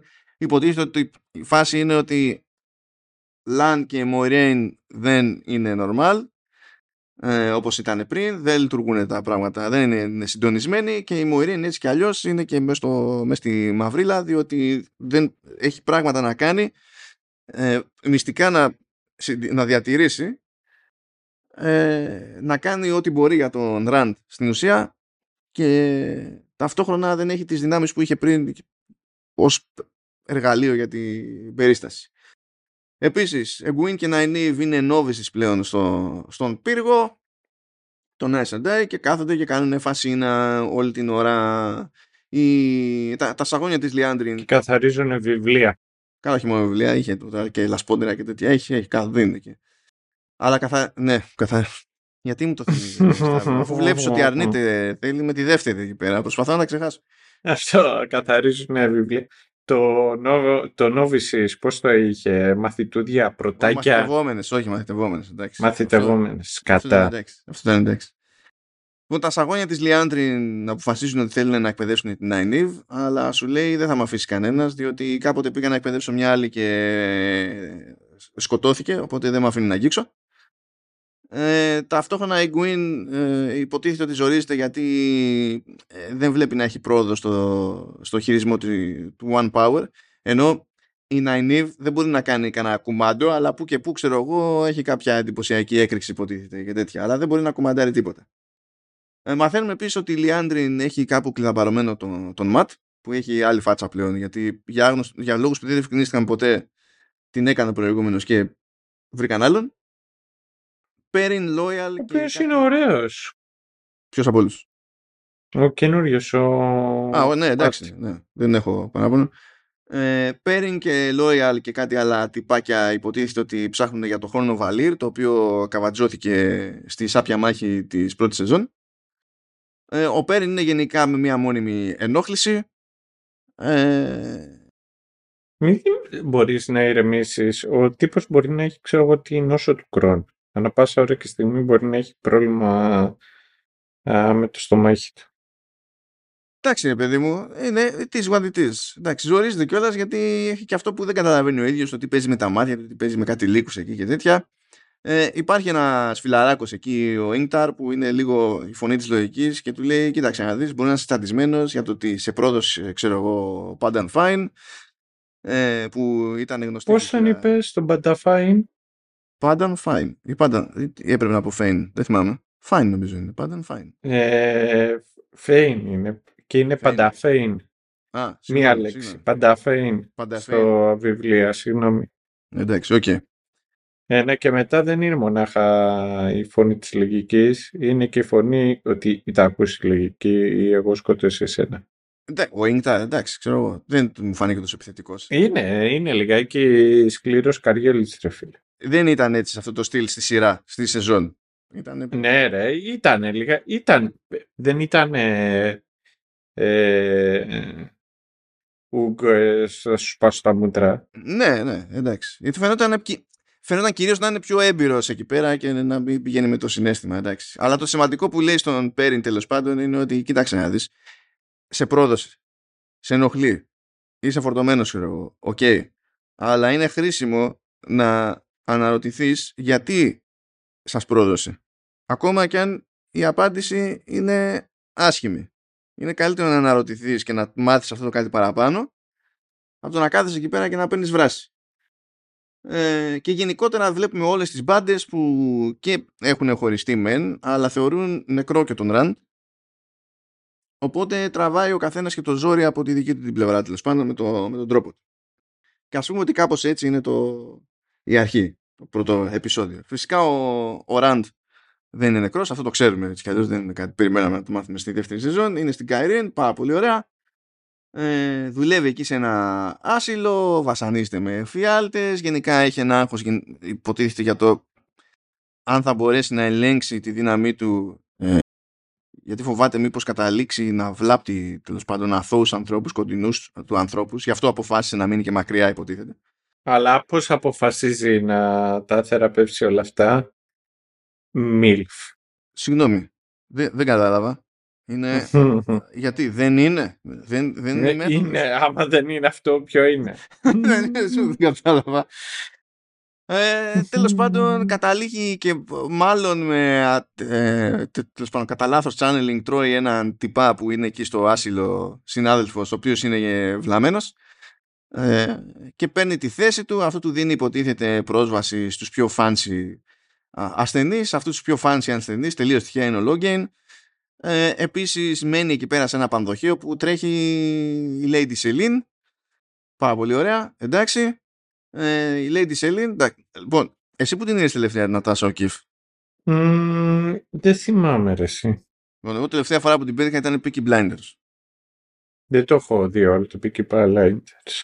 Κακός. Κακός. Ναι, ισχύει καλά πολλά πράγματα πρέπει να διορθώσεις σε αυτό το μάτιο κόσμο. Λοιπόν, παίζει τούμπανο η Lady Selene. Είναι, είναι, είναι ξεκάθαρο το, το που το πάει. Ο, ο, απλά ο Ράντ είναι μικρός και άβγαλτος. Εντάξει, τι να γίνει. Τέλος πάντων, μεταφερόμαστε αλλού. Έχουμε τη Μοϊρέιν και λέει στον Λαν ότι κοίταξε να δεις. Αυτά που είχα υπολογίσει, που έλεγα όλοι στη, στην ουσία στην πρώτη σεζόν ήταν λάθος. Νόμιζα ότι φάγαμε τον Dark One, αλλά το μόνο που κάναμε ήταν να απελευθερώσουμε τον Ισάμαελ. Ο οποίος Ισάμαελ είναι ο πιο μούρης από τους Forsaken. Παύλα Chosen, όπως το βλέπει ο καθένας. OK. Okay. Ε, και ότι τη σόκαρε που κατάφερε ένας στην ουσία ο Ισάμαελ να την αποκόψει από το One Power ε, ενώ όταν θέλουν να το κάνουν σε κάποιον αυτό οι S&I χρειάζονται 8 από δαύτες. Mm. και σου λέει ο άλλος απλά το έκανε για το χαβαλέ ξέρω εγώ. Λέει και στον Λαν ότι κοίταξε να δεις ο Ραντ είναι ζωντανός αλλά ταυτόχρονα θέλει να κρατήσει και τον Λαν μακριά ρε παιδί μου. Και φτάνει και σε μια στιγμή έτσι κάπως φορτισμένη που του λέει ότι κοίταξε να δεις λέει, κακώς νόμιζες ότι ε, ήμασταν ίσοι σε αυτή τη σχέση που είχαμε. Ε, δεν ήμασταν ποτέ ίσοι και με τα πολλά τέλος πάντων ο Λαν καταλήγει ξέχωρα και πηγαίνει, πηγαίνει με το παρεάκι της Αλάνα και τους δύο δικούς της Warders που έχει εκεί πέρα. Εντάξει για να χωρίσουμε κι άλλο ακόμη περισσότερο. Τι ήθελες να πεις Σταύρο; Ότι πάει και ήμου. Δηλαδή βλέπουμε εκεί κάνει πέφτει κάτω πε, πε, περί συλλογή. Είναι, είναι κλαψιάρης ο Λάν. Είναι, είναι. Είναι, τι να κάνει. Ε, εκεί πέρα που πετυχαίνουμε σε ένα χωριό που είναι τέλος πάντων ο Πέριν ε, δέχεται επίθεση από εκείνους που έκαναν απόβαση στο τέλος του, της προηγούμενης σεζόν που υποτίθεται ότι είναι από μια αυτοκρατορία ε, αρνούμε να θυμηθώ το όνομα μα το Θεό αρνούμε να θυμηθώ το όνομα. Δηλαδή βαρέθηκα είναι να θυμάσαι το πιπέρι το Σετσουάν εγώ έτσι Ωραία, το εντάξει, okay. αλλά μπορεί να μην είναι και να είναι Σόντσον ή σε κάτι. Εγώ θυμάμαι το πιπέρι και λέω Σετσουάν είναι Α είναι και τσον τσον και πι πο. Δηλαδή, ναι. πραγματικά ε, ε, είναι, αυτή η αυτοκρατορία είναι τουλάχιστον γραφική. Υποτίθεται ότι σκάσανε εκεί πέρα και η λογική είναι ότι αυτοί καβατζώνουν channels, όποιον χρησιμοποιεί τέλος πάντων το, το One Power, ε, και τους κάνουν σκλάβους. Και τους δένουν με κάποιον που στην ουσία είναι ο handler, που τους εκπαιδεύει κτλ. Αλλά έχουν ένα μαγικό δεσμό, όπως είναι ο Warder, ξέρω εγώ, με, τη, με, τη, με μια Ice and ε, αλλά αυτός που ας το πούμε ότι σε αυτά που γνωρίζουμε εμείς μέχρι τώρα θα ήταν στο ρόλο του Warder είναι εκείνος που κάνει τα κουμάντα. Ε, και υπάρχουν και δικλείδες ασφαλείας. Σου λέει έτσι και προσπαθείς να επιτεθείς στον handler τότε ό,τι πόνο και να του προκαλέσεις ε, το, τον ζεις και εσείς διπλούν και κάτι τέτοια. Και το ζήτημα είναι θα κάνεις αυτό που λέμε και σε χρησιμοποιούμε σαν όπλο. Deal with it και έχουν το σκάλωμα αυτοί ότι ο, θα κατακτήσουμε τους πάντες ε, υπέρ του φωτός και θα ενωθούμε όλοι μαζί για να αντιμετωπίσουμε Ναι, το, το σκότος ε, και τα λοιπά και σου ξυμούξουν μανταλάκια. Αυτή είναι η φάση. Α, α, α, άκου ποια είναι η θεωρία ότι πριν από χρόνια είχαμε φύγει εμείς από το, η δικιά σας την Υπηρώ, είχαμε διασχίσει την Αλίπορτο, όπου εμείς παραμείναμε αγνοί και γυρίσαμε πίσω και τώρα θα... Θα, θα σας κάνουμε ανθρώπους. Ναι, και θα σας κάνουμε ανθρώπους. Born in the USA, I was... Ε, ναι, εντάξει. Ε, καλά, δεν είναι μόνο αμερικανικό τέλος πάντων σκάλωμα αυτό, αλλά τέλος πάντων. Ναι, ναι. ε, υποτίθεται ότι... τη είναι βαρε- σαν να σου σκάει ο Αυστραλίος και σου λέει θα έρθω να σου μάθω αγγλικά. Όχι, mate. Υποτίθεται ότι κουμάντα εκεί πέρα τέλος πάντων στο αυτό το Expedition Force κάνει η Lady Suroth, γνωστή και ως Lara Croft, Μμμ. ε, διότι κάποτε ήταν μοντέλο ε, της Lara Croft. Αυτό έχω να πω. Και τέλος πάντων κάπου εκεί στα Πέριξ είναι και ο Ηλάιας, αυτός ο, ο μυριστής που λέγαμε, ο οποίος στην πραγματικότητα είναι εκεί για τον Πέριν, επειδή και εκείνος έχει το, το χρυσαφί το ματάκι και κάτι παίζει εκεί με τα λικάκια και ε, όπως έλεγε ένας Γλυκάκια. ελληνικός τίτλος, τα γλυκάκια, ναι. Ε, λοιπόν, η Λιάντριν είναι εκεί, πάμε στον πύργο. Η Λιάντριν λέει ότι κοίταξε να δεις, από τη στιγμή που δεν μπορώ να εκπαιδεύσω novices, αλλά μπορώ να εκπαιδεύσω accepted, μήπως να περάσει εκείνη τη δι- δοκιμασία με τα arches, ώστε να είσαι accepted και μετά να μην μπορεί να, να μην μπλοκάρει κανένας. Η Νάινιβ επειδή είναι βλαμμένο λέει of course ε, της εξηγούν ότι κοίταξε να δεις υποτίθεται ότι θα μπαίνεις, θα περνάς κάτι πύλες που δεν ξέρουμε ούτε εμείς πώς λειτουργούν ε, θα βλέπεις, θα βλέπεις, θα συμμετέχεις θα είναι σαν να είσαι σε ένα όνειρο τέλος πάντων αλλά για σένα θα είναι αληθινό αυτό το πράγμα ε, και κάθε κάθε πύλη οδηγεί σε μια δοκιμασία που εμείς δεν ξέρουμε ποια είναι. Όταν θα βγεις δεν χρειάζεται να μας πεις, είναι προσωπικό το ζήτημα. Αλλά έχει μια προσωπικού στυλ τέλος πάντων δοκιμασία και το ζήτημα είναι να καταφέρεις να περάσεις τη δοκιμασία αυτή και να καταφέρεις να βγεις έξω γιατί λέει η πύλη της εξόδου εμφανίζεται μία φορά. Και άμα τη χάσεις εκείνη τη φορά, τότε μένεις για πάντα πα- παγιδευμένη και από εδώ πάνε και οι άλλοι.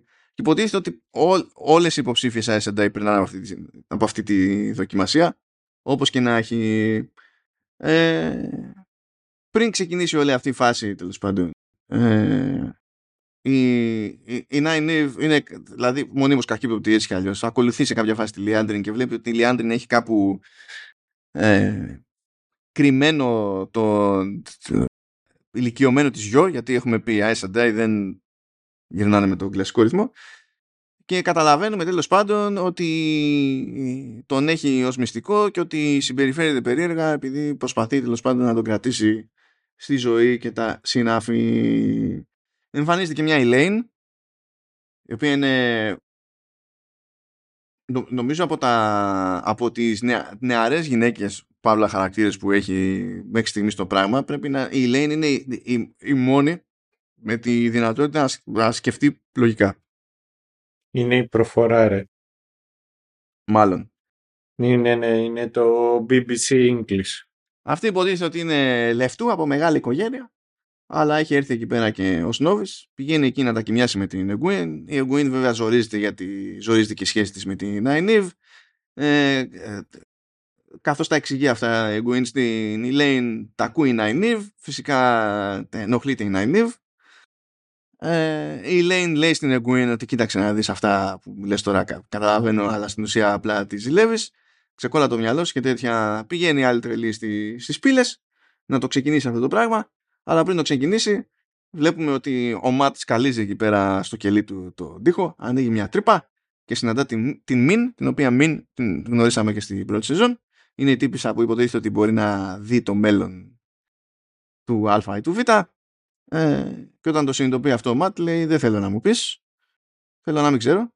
Αλλά βλέπουμε τι είδε η Μιν. Η Μιν τον βλέπει να μαχαιρώνει και να σκοτώνει τον Ραντ με εκείνο το εγχειρίδιο που τον είχε κυριεύσει στην πρώτη σεζόν και υποτίθεται ότι κα- είδανε και πάθανε να τον γλιτώσουν από αυτό. Αυτό τώρα ήταν μπαμ μπαμ σε όλα τα μέτωπα και είναι δεύτερο επεισόδιο, παιδιά. Δηλαδή γίνεται χαμούλη. Ναι, ναι, ναι. δι- Θα, θα είναι non-stop. Ναι, γίνεται χαμούλης όλοι. Έχει όλοι. πολύ πολύ ψωμί. Πάμε. Τρίτο επεισόδιο. Μπαίνει, Άλεξ ξεκινάει τις δοκιμασίες στις, στις πύλες. Ε, υποτίθεται ότι εκεί δεν έχεις πρόσβαση στο One Power, δεν μπορείς να κάνεις channel και τα λοιπά και τα συναφή, οκ, τα είπαμε τα υπόλοιπα. Πάει στην πρώτη, είναι σε παιδική ηλικία, βλέπει τους γονείς της που πάνε να την προστατεύσουν και τους τρώνε λάχανο κάτι Trollocs ε, και πρέπει υποτίθεται να τις κόψει, να τους παρατήσει και να καταφέρει να περάσει τις πύλη, ε, την πύλη της εξόδου. Στη δεύτερη πύλη είναι πάλι με επίθεση και ιστορίες αλλά αυτή τη φορά είναι σε, στο Two Rivers σε άλλη ηλικία και στην τρίτη πύλη ε, υποτίθεται ότι συναντά τον Λαν που τον καψουρεύεται κιόλας. Ε, αλλά τέλος πάντων και εκεί τα πράγματα πάνε λίγο περίεργα βγαίνει με τα πολλά ε, και καλά από την πύλη θεωρείται accepted, λέει όχι, δεν με ενδιαφέρει να πάτε να πνιγείτε, δεν θέλω το δαχτυλίδι να γίνω S&I, θέλω να γυρίσω από Two Rivers, να κάνω τη ζωάρα με τον Λαν. Ε, κάνουν και παιδάκι και τα λοιπά, αλλά όλο αυτό είναι μούφα, είναι μέρος της δοκιμασίας. Σκάνε και διάφοροι άλλοι φίλοι, όλα με γάλα. Φυσικά σκάει άλλη μια επίθεση εκεί πέρα. Αρχίζουν και πέφτουν κορμιά. Ε, και τρελαίνεται εκεί πέρα η Νάινιβ. Εν τω μεταξύ τρελαίνονται και απ' έξω οι φίλες της, γιατί σου λέει λείπει τόσο. Είναι που είναι, τι παίζει, ξέρω εγώ. Και επειδή έχει περάσει μεγάλο διάστημα, τη θεωρούν στην ουσία χαμένη, ρε παιδί μου. But yeah. Ε, βλέπουμε και καλά στο, σε, αυτή, σε αυτό το όνειρο που είναι κολλημένη τέλος πάντων η Nine ότι καταφέρει να χρησιμοποιήσει το One Power, που υποτίθεται ότι δεν έχει πρόσβαση στο One Power. OK. Okay. Προσπαθεί να σώσει εκεί πέρα την κόρη της, full circle σε σχέση με το πρώτο και τους γονείς της που ήταν εκείνη η κόρη κτλ. Καταφέρνει και βγαίνει έξω. Και το πρώτο πράγμα που κάνει η Nynaeve βγαίνοντας έξω είναι ότι μας θυμίζει, όπως και σε κάθε στάδιο από αυτά που είπα, ότι δεν κατάλαβε τίποτα από τη δοκιμασία που πέρασε. Διότι δεν είναι καμιά επιστήμη. Η λογική είναι ότι όσα S&I πρέπει να βάζεις σε δεύτερη μοίρα το, το, το προσωπικό. Διότι εδώ έχουμε άλλο ρόλο να παίξουμε. Στην ουσία κάνουμε και πολιτική και δεν γίνεται, δεν γίνεται να πηγαίνουμε με το συνέστημα. Δεν κατάλαβε Χριστό η Ναϊνίβ. Όχι το κατάλαβε και το απέρριψε. Η Ναϊνίβ δεν κατάλαβε Χριστό. Δεν κατάλαβε ποια ήταν η δοκιμασία. Και κάνει μπαμ αυτό το πράγμα. Γιατί, Γιατί είναι η Ναϊνίβ. Οπότε όλο αυτό το πράγμα που θεωρητικά ήταν μια ενδιαφέρουσα ιδέα είναι κάτι που μπορεί να, το, να φανεί πιο χρήσιμο στο θεατή παρά στη, στη χαρακτήρα. Τι να πω. OK. Okay. Αλλάζουμε, πηγαίνουμε στη, στη χωριάρα εκεί πέρα. Λέει τη Σούροθ, λέει: Κοιτάξτε να δείτε, είστε υπό μου, θα ορκιστείτε πίστη κτλ. Και, και ε, εντάξει, μερικοί πηγαίνουν κόντρα, τους τρώει λάχανο και τα συναφή. Σύμβουλός της είναι ο Ισάμαελ, πετυχαίνει εκεί τον Πέριν, του λέει: Κοίταξε, να δεις αγόρι μου, κάνε τα κουμάντα σου. Όσο περισσότερο το γυρνάς σε λύκο, τόσο περισσότερο θα, θα μου ανήκεις. Το έχουμε. Σκάνε όμως κάτι λύκη, ελευθερώνει τον Πέριν και σηκώνεται και φεύγει. Ο Ραντ πηγαίνει στον αγαπημένο του ασθενή, τον Λογκέιν, ε, και του λέει ότι θέλω να μάθω από σένα. Πάμε να μάθουμε τον τρελό. Mm-hmm. Επίσης, υποτίθεται ότι τους λέει τέλος πάντων ο Λογκέιν ότι κοίτα, δεν σου λέω τίποτα, δεν σε βοηθάω καθόλου, άμα δεν μου φέρεις ένα κρασί της προκοπής. Γιατί εδώ όλο αειδίε. Αυτό είναι αφορμή για να πάνε σε ένα fancy γεύμα των λεφτάδων ο, ο Ραντ και η Σελίν για να καβατζώσουν μπουκάλι. Τέλος πάντων, τι να πω, it is what it is. Και εκεί συναντούμε τη Lady Anvaere που δεν ξέρουμε τι ρόλο βαράει ακόμα σε εκείνο το στάδιο, αλλά πάμε παρακάτω. Ακούμε κάτι φαντεζί για το κυνήγι για το Horn of Valere, ότι είναι μούφα, ε, τάζει η βασίλισσα μια περιουσία σε όποιον το βρει και τα λοιπά, αλλά στην πραγματικότητα ε, υπάρχει για population control γιατί σηκώνονται και φεύγουν ξέρω εγώ, οι πιο τυχοδιώκτες και κάτι τέτοια και λες τώρα τι μπουρδα θεωρία είναι αυτή; Τι πάλι; Αυτό για το ότι που πιστεύουν, που λένε τώρα, που λένε οι πλούσιοι ότι δεν υπάρχει χόρνο βαλίρ, είναι, είναι μούφα. Ε... ε εσύ, είναι ένας αχταρμάς όλο αυτό και ξέρεις ποιο είναι το θέμα. Το λέω γιατί στην πρώτη σεζόν το Χόρνο Βαλίρ το προστάτευαν συγκεκριμένοι και κάποιοι το έκλεψαν. Πότε ναι. φτάσαμε στο το Χόρνο Βαλίρ να είναι ένα τελείως καθαρά μυθικό, να, να προλάβουν να πιστέψουν άνθρωποι ότι είναι ένα καθαρά μυθικό πράγμα και ότι όλο αυτό είναι θέατρο. Το τι ξεκινάμε ναι. και ψάχνουμε το Χόρνο Βαλίρ.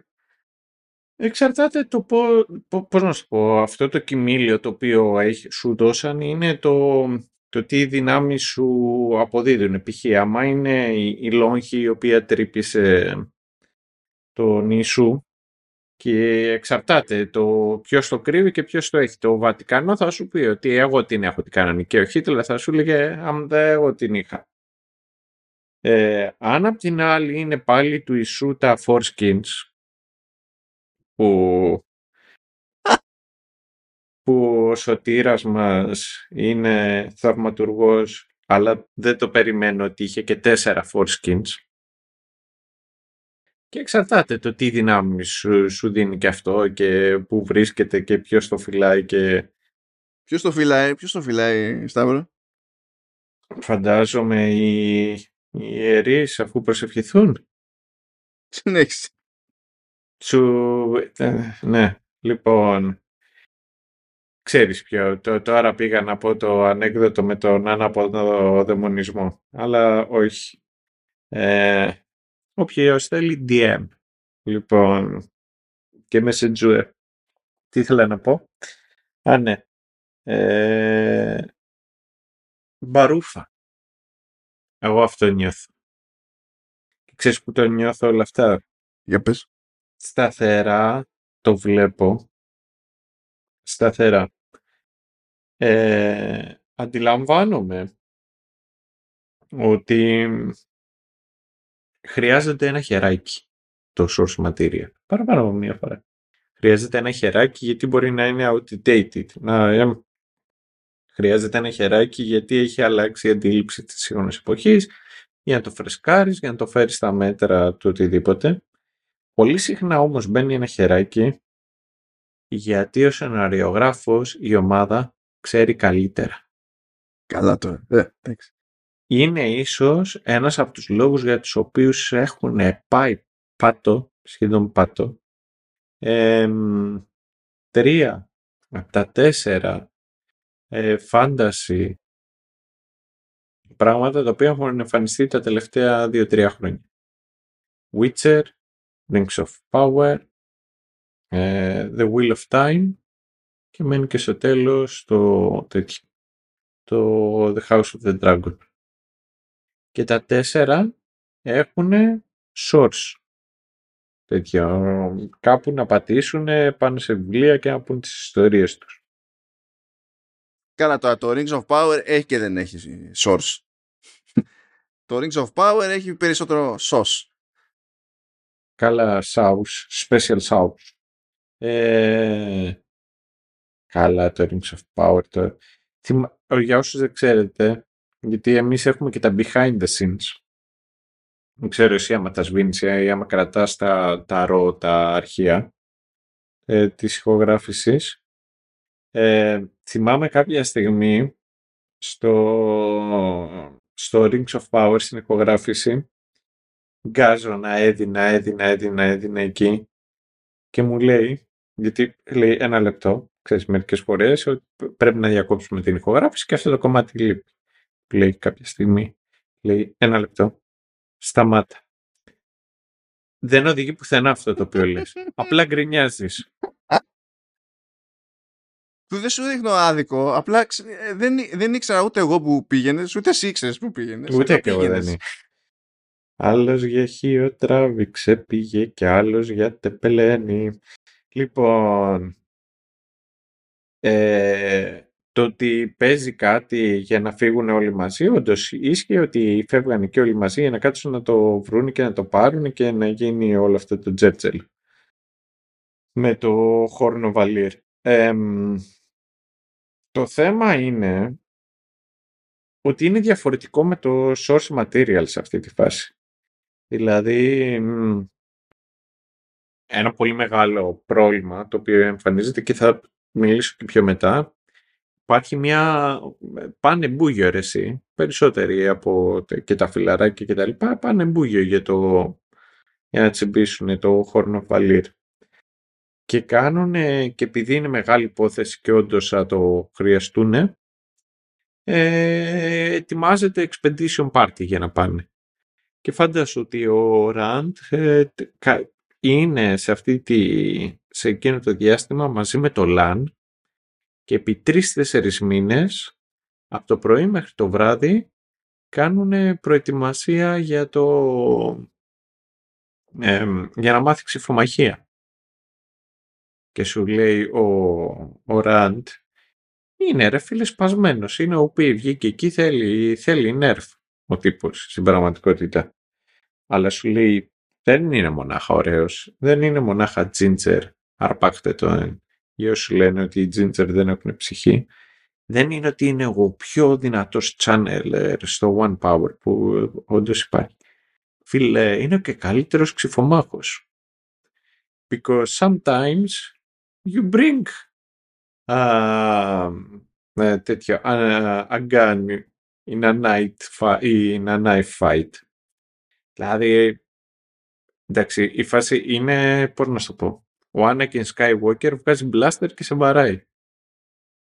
Όχι, όχι, νομίζω ότι το σωστό είναι να πεις για τη Rey. Ε, καλά. Η Rey. Ρέει το δάκρυ μου με αυτά που ακούω. Θα, θα μάθουμε ότι και επί High Republic το Jedi Order γεννήθηκε από τη Rey που δεν υπήρχε τότε η Rey. Μπορεί να είναι... Ναι.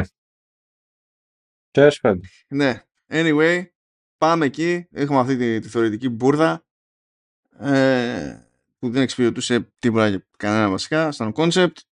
Οπότε πρέπει να το πιστεύω ότι το νιώσαν λίγο. Οπότε σου λέει κάπως πρέπει να κλείσουμε αλλιώς το επεισόδιο. Οπότε έχουμε sexy time με Rand και Celine. Αλλά εκεί πέρα που το παλικάρι πάει για τον οργασμό. Και πάνω στο εδώ δεν μπορεί να ελέγξει το one power στα, στα normal του. Θα τον ελέγξει πάνω στον οργασμό. Τέλος πάντων, του λέει αυτή μην περιορίζει αγόρι μου, κάνε αφές ναι, ελεύθερος. Ξεχύλισε αυτό, ναι. Ξεχύλισε. Είναι η στιγμή καυτή. Μη σε νοιάζει, μην κοιτάς γύρω γύρω, μόνο τις ματάρες μου κοίτα και όλα θα πάνε καλά και τέτοια. OK, okay, πιάνει αυτό, σε κάποια φάση ξυπνάει και συνειδητοποιεί ότι όλα γύρω του καίγονται. Την κάνουν λοιπόν και οι δύο να γλιτώσουν για να μην γίνουν extra crispy. Πάμε παρακάτω. Μαθαίνουμε ότι η Lady Anvaere που γνωρίσανε εκεί πέρα στο, στο γεύμα είναι η αδελφή της Moiraine. Επίσης η Moiraine πηγαίνει επίσκεψη στο παλιό της σπίτι που είναι και η αδελφή της. Βλέπουμε ότι δεν τα πάνε καλά μεταξύ τους γιατί στην ουσία είναι σαν να είχε ρίξει μαύρη πέτρα η Moiraine και τα λοιπά. Λέει ότι βλέπουμε ότι ψάχνει τον Ραντ, έχει πάρει χαμπάρι ότι είναι κάπου εκεί γύρω ε, περνάει και κάνει και αυτή και μια επίσκεψη από το No Gain. Είναι πιο ενημερωμένη. Του πηγαίνει με τη μία το, το κρασί που ήθελε. Φαίνεται ρε στη ε, πιάτσα τώρα. Ε, ρε φίλε. Λέει κιόλας ότι εγώ φρόντισα να έρθεις εδώ σε αυτό το άσυλο. Γιατί άμα σε κρατάγανε στον πύργο θα είχες γίνει πειραματόζω. Οπότε για να μαζέψω λίγο. Θα να λε και ευχαριστώ από πάνω. Στο μεταξύ ο Ραντ πηγαίνει βόλτα στην εξοχή με τη Σελήν επιτίθενται τα fades, κάνει ο Άντος channel, τους απίζει, ε, υποτίθεται ότι ήθελε να το κρατήσει κρυφό από τη Σελήν. Δεν έχει πάρει χαμπάρι ότι όντως έκανε channel και έβαλε φωτιά στο σπίτι, ότι δεν το, δεν το ναι, ναι. κατάλαβε κανείς. Ε, σοκάρεται, θέλει, πάει να πει στη Σελήνη ότι τώρα πρέπει να φύγω μακριά από σένα γιατί είμαι επικίνδυνος και δεν ξέρω και εγώ τι. Του λέει η Σελήνη ότι κοίταξε να δεις, πρέπει να δώσεις αγόρι μου την ευκαιρία σε έναν άνθρωπο να σε αγαπήσει για το σύνολό σου. Κατάλαβες. Και εγώ κάποτε ήμουνα με κάποιον άλλον, άλλον, απλή συνωνυμία, που ε, και εκείνος δεν με άφηνε να τον αγκαλιάσω ολοκληρωτικά. Οπότε μην, μην. Οπότε είχε κι άλλος sexy time. Παιδιά, ο Ραντ περνάει καλά. Ρε, αυτή που περνάει καλύτερα από όλους είναι η, αυτή η Aes η πράσινη. Πράσινος Power Ranger. Η Αλάνα, ναι, εντάξει. Ναι, ναι. Ισχύει, ισχύει. Είναι, έχουμε, έχουμε πολύ σοβαρή αποστολή. Μισό να προετοιμαστούμε. Three way. Ναι, ναι, ναι. Αυτό. Πάμε, πάμε Και μετά Λαν, η, η, η, μου αρένε. Μου αρέσει. Δεν, Δεν σου αρένε πια. Δεν πειράζει. Έλα εδώ. Χα, χα, χα, χα. It's a bad stuff Tuesday. Come and join us. Α, λοιπόν, ε, η Λιάνδριν πετάει κάτι υπονοούμενα εκεί στην Αϊνίβα. Κοίταξε να δεις, έπαιξε μια επίθεση στη Δύση, εννοείς σε εκείνο το κολοχώρι. Mm. Καλά, η, η Λιάντριν είναι The Joe Raja. The Joe Raja, ναι, ναι. Ναι, ναι. Τι, τι σαγόνι είναι αυτό; Είναι, όπως λέγανε στα ημισκούπρια, σαν, πώς το λέει, εκεί, ε, από τσιμέντο, σαν, πω, δώσ' μου ένα λεπτό. Το λέει, το λέει στη δισκοτέκη πάμε όλοι σε μια παραλία. Που λέει ότι έχουν ένας σαγόνι που φτιαγμένο από τσιμέντο σαν να ήταν από σφαίρες. Δεν θυμάμαι την ατάκα, ενώ θα θυμάμαι τα κομμάτια, δεν θυμάμαι την ατάκα. Εντάξει, εσύ είσαι, είσαι η ντροπή ίδια. Νομίζω ότι κάθε βράδυ έκανες meditation με ημισκούμπρια. Σε αυτό έχω συγκεκριμένο κομμάτι, είναι το βουκολικό. Ε, εντάξει, είσαι και εσύ άνθρωπος της κουλτούρας. Ναι, είναι, είναι αυτό που λέει ότι άμα δεις τέλος πάντων κάποιο κρανίο ελέφαντα και φανταστείς ότι κάποιος κάποτε στην αρχαία Ελλάδα έπεσε μπροστά σε κάποιο κρανίο ελέφαντα ε, μπορείς να φανταστείς πολύ εύκολα πώς ε, προέκυψε η θεωρία ότι ε, υπήρχαν κύκλοπες. Ε, είναι αυτό. Χίλια, σε χίλια χρόνια από σήμερα κάποιος θα δει τα σαγόνια της Λιάντριν και θα μπερδευτεί για το ποια είδη κόβανε βόλτες στη γη. Ξέρω κάποτε. Λοιπόν, λοιπόν, περίμενε. Γκουγκλάρω εγώ στο... Να το, εδώ πέρα το βρήκα. Είναι πάμε όλοι μαζί σε μια παραλία. Λοιπόν, και λέει κάποια στιγμή ένα λεπτό, ξέρεις, σέρνετε και το ίντερνετ για να το βρω. Έλα τσουκου τσουκου τσουκου τσουκου πάμε. Έλα τσουκου τσουκου τσουκου τσουκου πάμε. Το θέμα είναι θα βρω εγώ με, και περιμένουμε μέχρι να ανοίξει το, το συγκεκριμένο tab του browser για να το βρούμε. Το βρήκα γράφοντας ημισκούμπρια σφαίρες. Αυτό το οποίο δεν θέλει να ανοίξει και να το πω. Πιο πριν όμως είχα την ιδέα να γράψω ημισκούμπρια σαγόνι και μου βγάζει. Ημισκούμπρια και είναι μεταλλαγμένη γκόμενα με πάπια για σαγόνι όταν εξπαρματώνω αυτή δεν με ζυγώνει. Και λες εσύ, oh yeah, είμαι σκούμπρια. Αυτό είναι. Oh, Αλλά... Ωραίες στιγμές.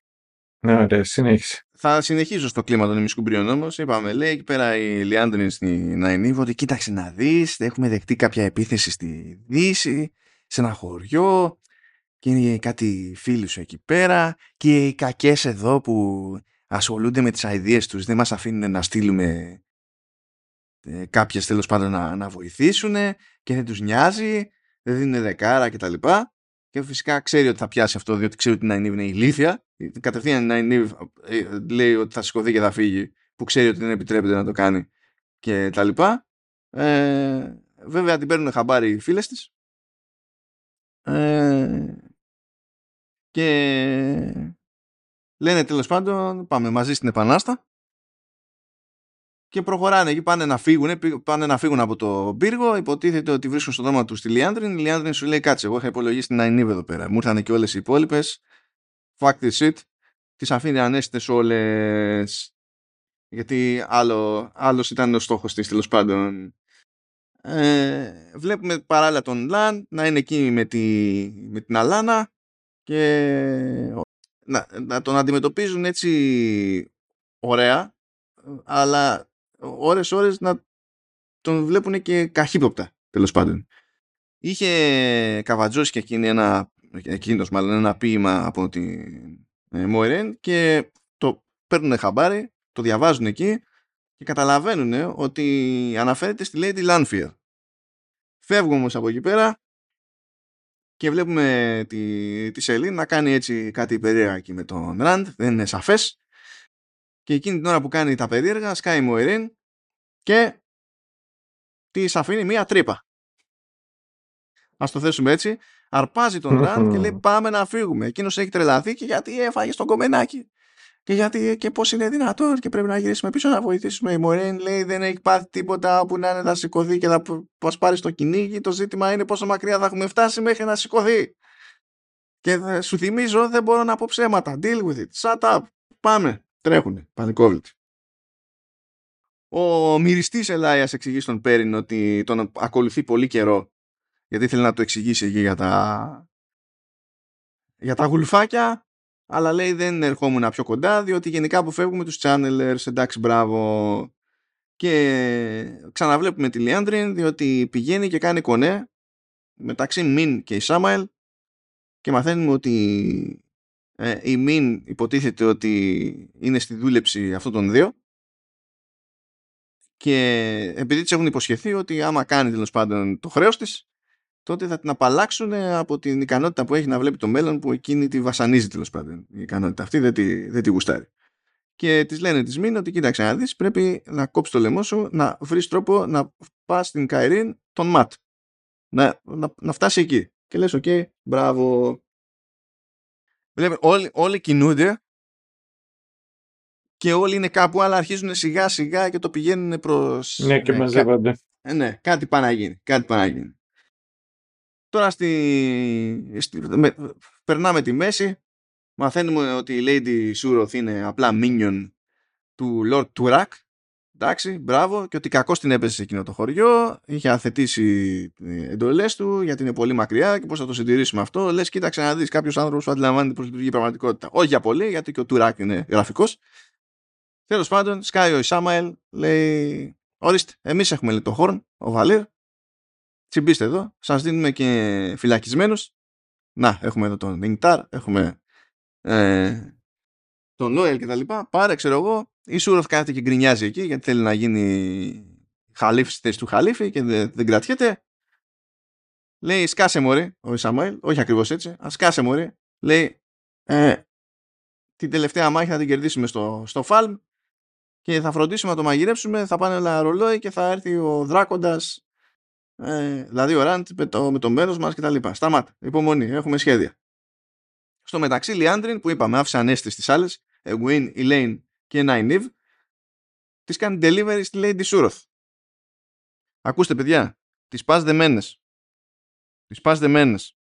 Και το πρώτο πράγμα που συμβαίνει είναι να μην προσέξουν ε, αυτοί που σε παραλαμβάνουν να μην φροντίσουν να σε φυλάνε για να μην γίνει κανένα περίεργο και με τη μία Elaine και Nynaeve το σκάνε. Δεν ξέρω πόσο ερασιτέχνες είναι όλα αυτοί εκεί πέρα.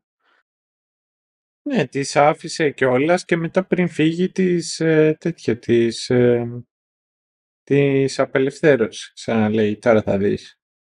Ε, Μπούρδες. Είναι Gwen τέλος πάντων εκεί πέρα, δεν μπορεί να τη, να τη γλιτώσει. Φυσικά οι άλλες με το που το έχουν βάλει στα πόδια αποφασίζουν ότι φυσικά πρέπει να γυρίσουν, να βρουν τρόπο να απελευθερώσουν Gwen.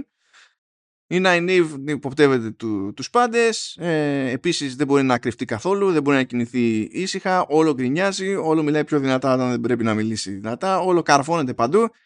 Τι, μα- ε, μαζεύουν και τις δύο, Nynaeve και η Lane, ε, μια yellow άτζα και ο δικός της ο, ο Warder. Εν τω μεταξύ ο Ισάμα λέει στη Σούρο πήγαινε παιδί μου τώρα που σε έκραξε ε, ο, ο Τουράκ πήγαινε δώστε εκεί πέρα την Egwene για να, γιατί υποτίθεται η Egwene είναι, μπορεί να μην ξέρει να κάνει τίποτα με one power αλλά υποτίθεται ότι όλοι έχουν καταλάβει ότι έχει φοβερή δύναμη και σου λέει ωραία πήγαινε να της περάσουμε ένα κολάρο να την κάνουμε damane να τη δώσουμε σε μια sul'dam να εκπαιδευτεί να την χρησιμοποιήσουμε κι αυτή να μην πάει χαμένο το κοριτσάκι OK, OK. Σαν ε, side dishes από από Oriental εστιατόρια ακούγονται όλα αυτά. Ε, Κάτι από όλα αυτά έχει μελιτζάνα. ναι. Και έχω κι εγώ περίεργη εντύπ- ε, σχέση με τη Μελιτζάνα. Συνήθως τη συγχαίρομαι. Μμμ. Πολύ υποσυνθήκη μπορώ να τη φάω και να πω και ευχαριστώ. Αλλά πιστεύω ότι αν ήταν ε, αν εξαρτώταν από το Wheel of Time δεν θα μπορούσα να τη φάω. Αλλά τέλος πάντων.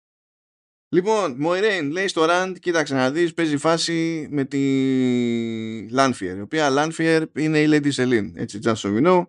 Λέει, κοίταξε να δεις, ε, λέει στο Rand ότι ε, επειδή η τύπησα κάνει κουμάντο στο, στα όνειρα, ε, το πιο επικίνδυνο πράγμα που μπορούμε να κάνουμε είναι να μας πάρει ο ύπνος.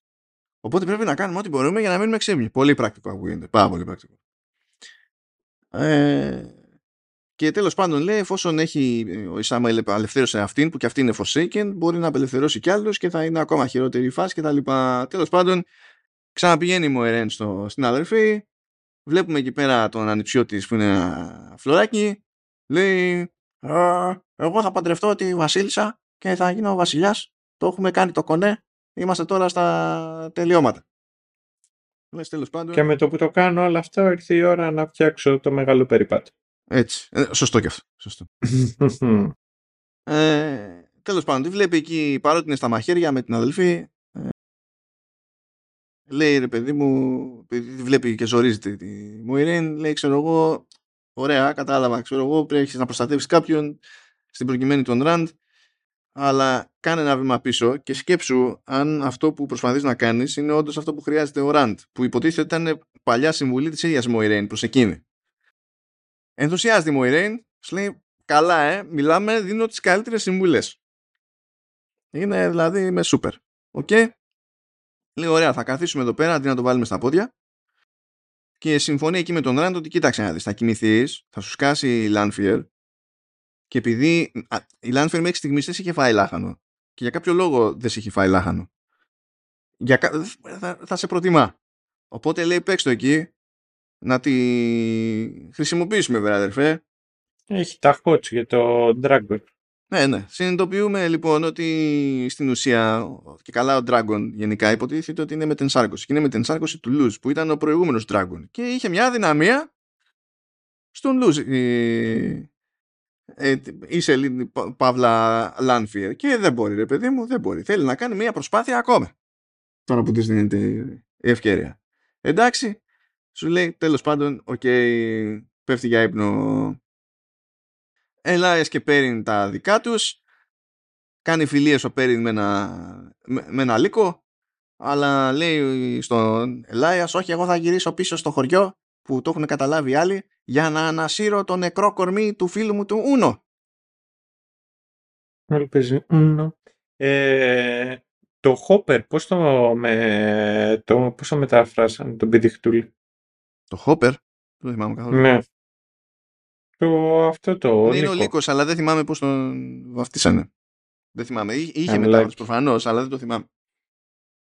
Και δεν το σημείωσα για κάποιο λόγο, οπότε φαντάζομαι ότι, δηλαδή, ξέρεις, ή δεν πήρα χαμπάρι, ε, ή θα τον είπανε Hooper.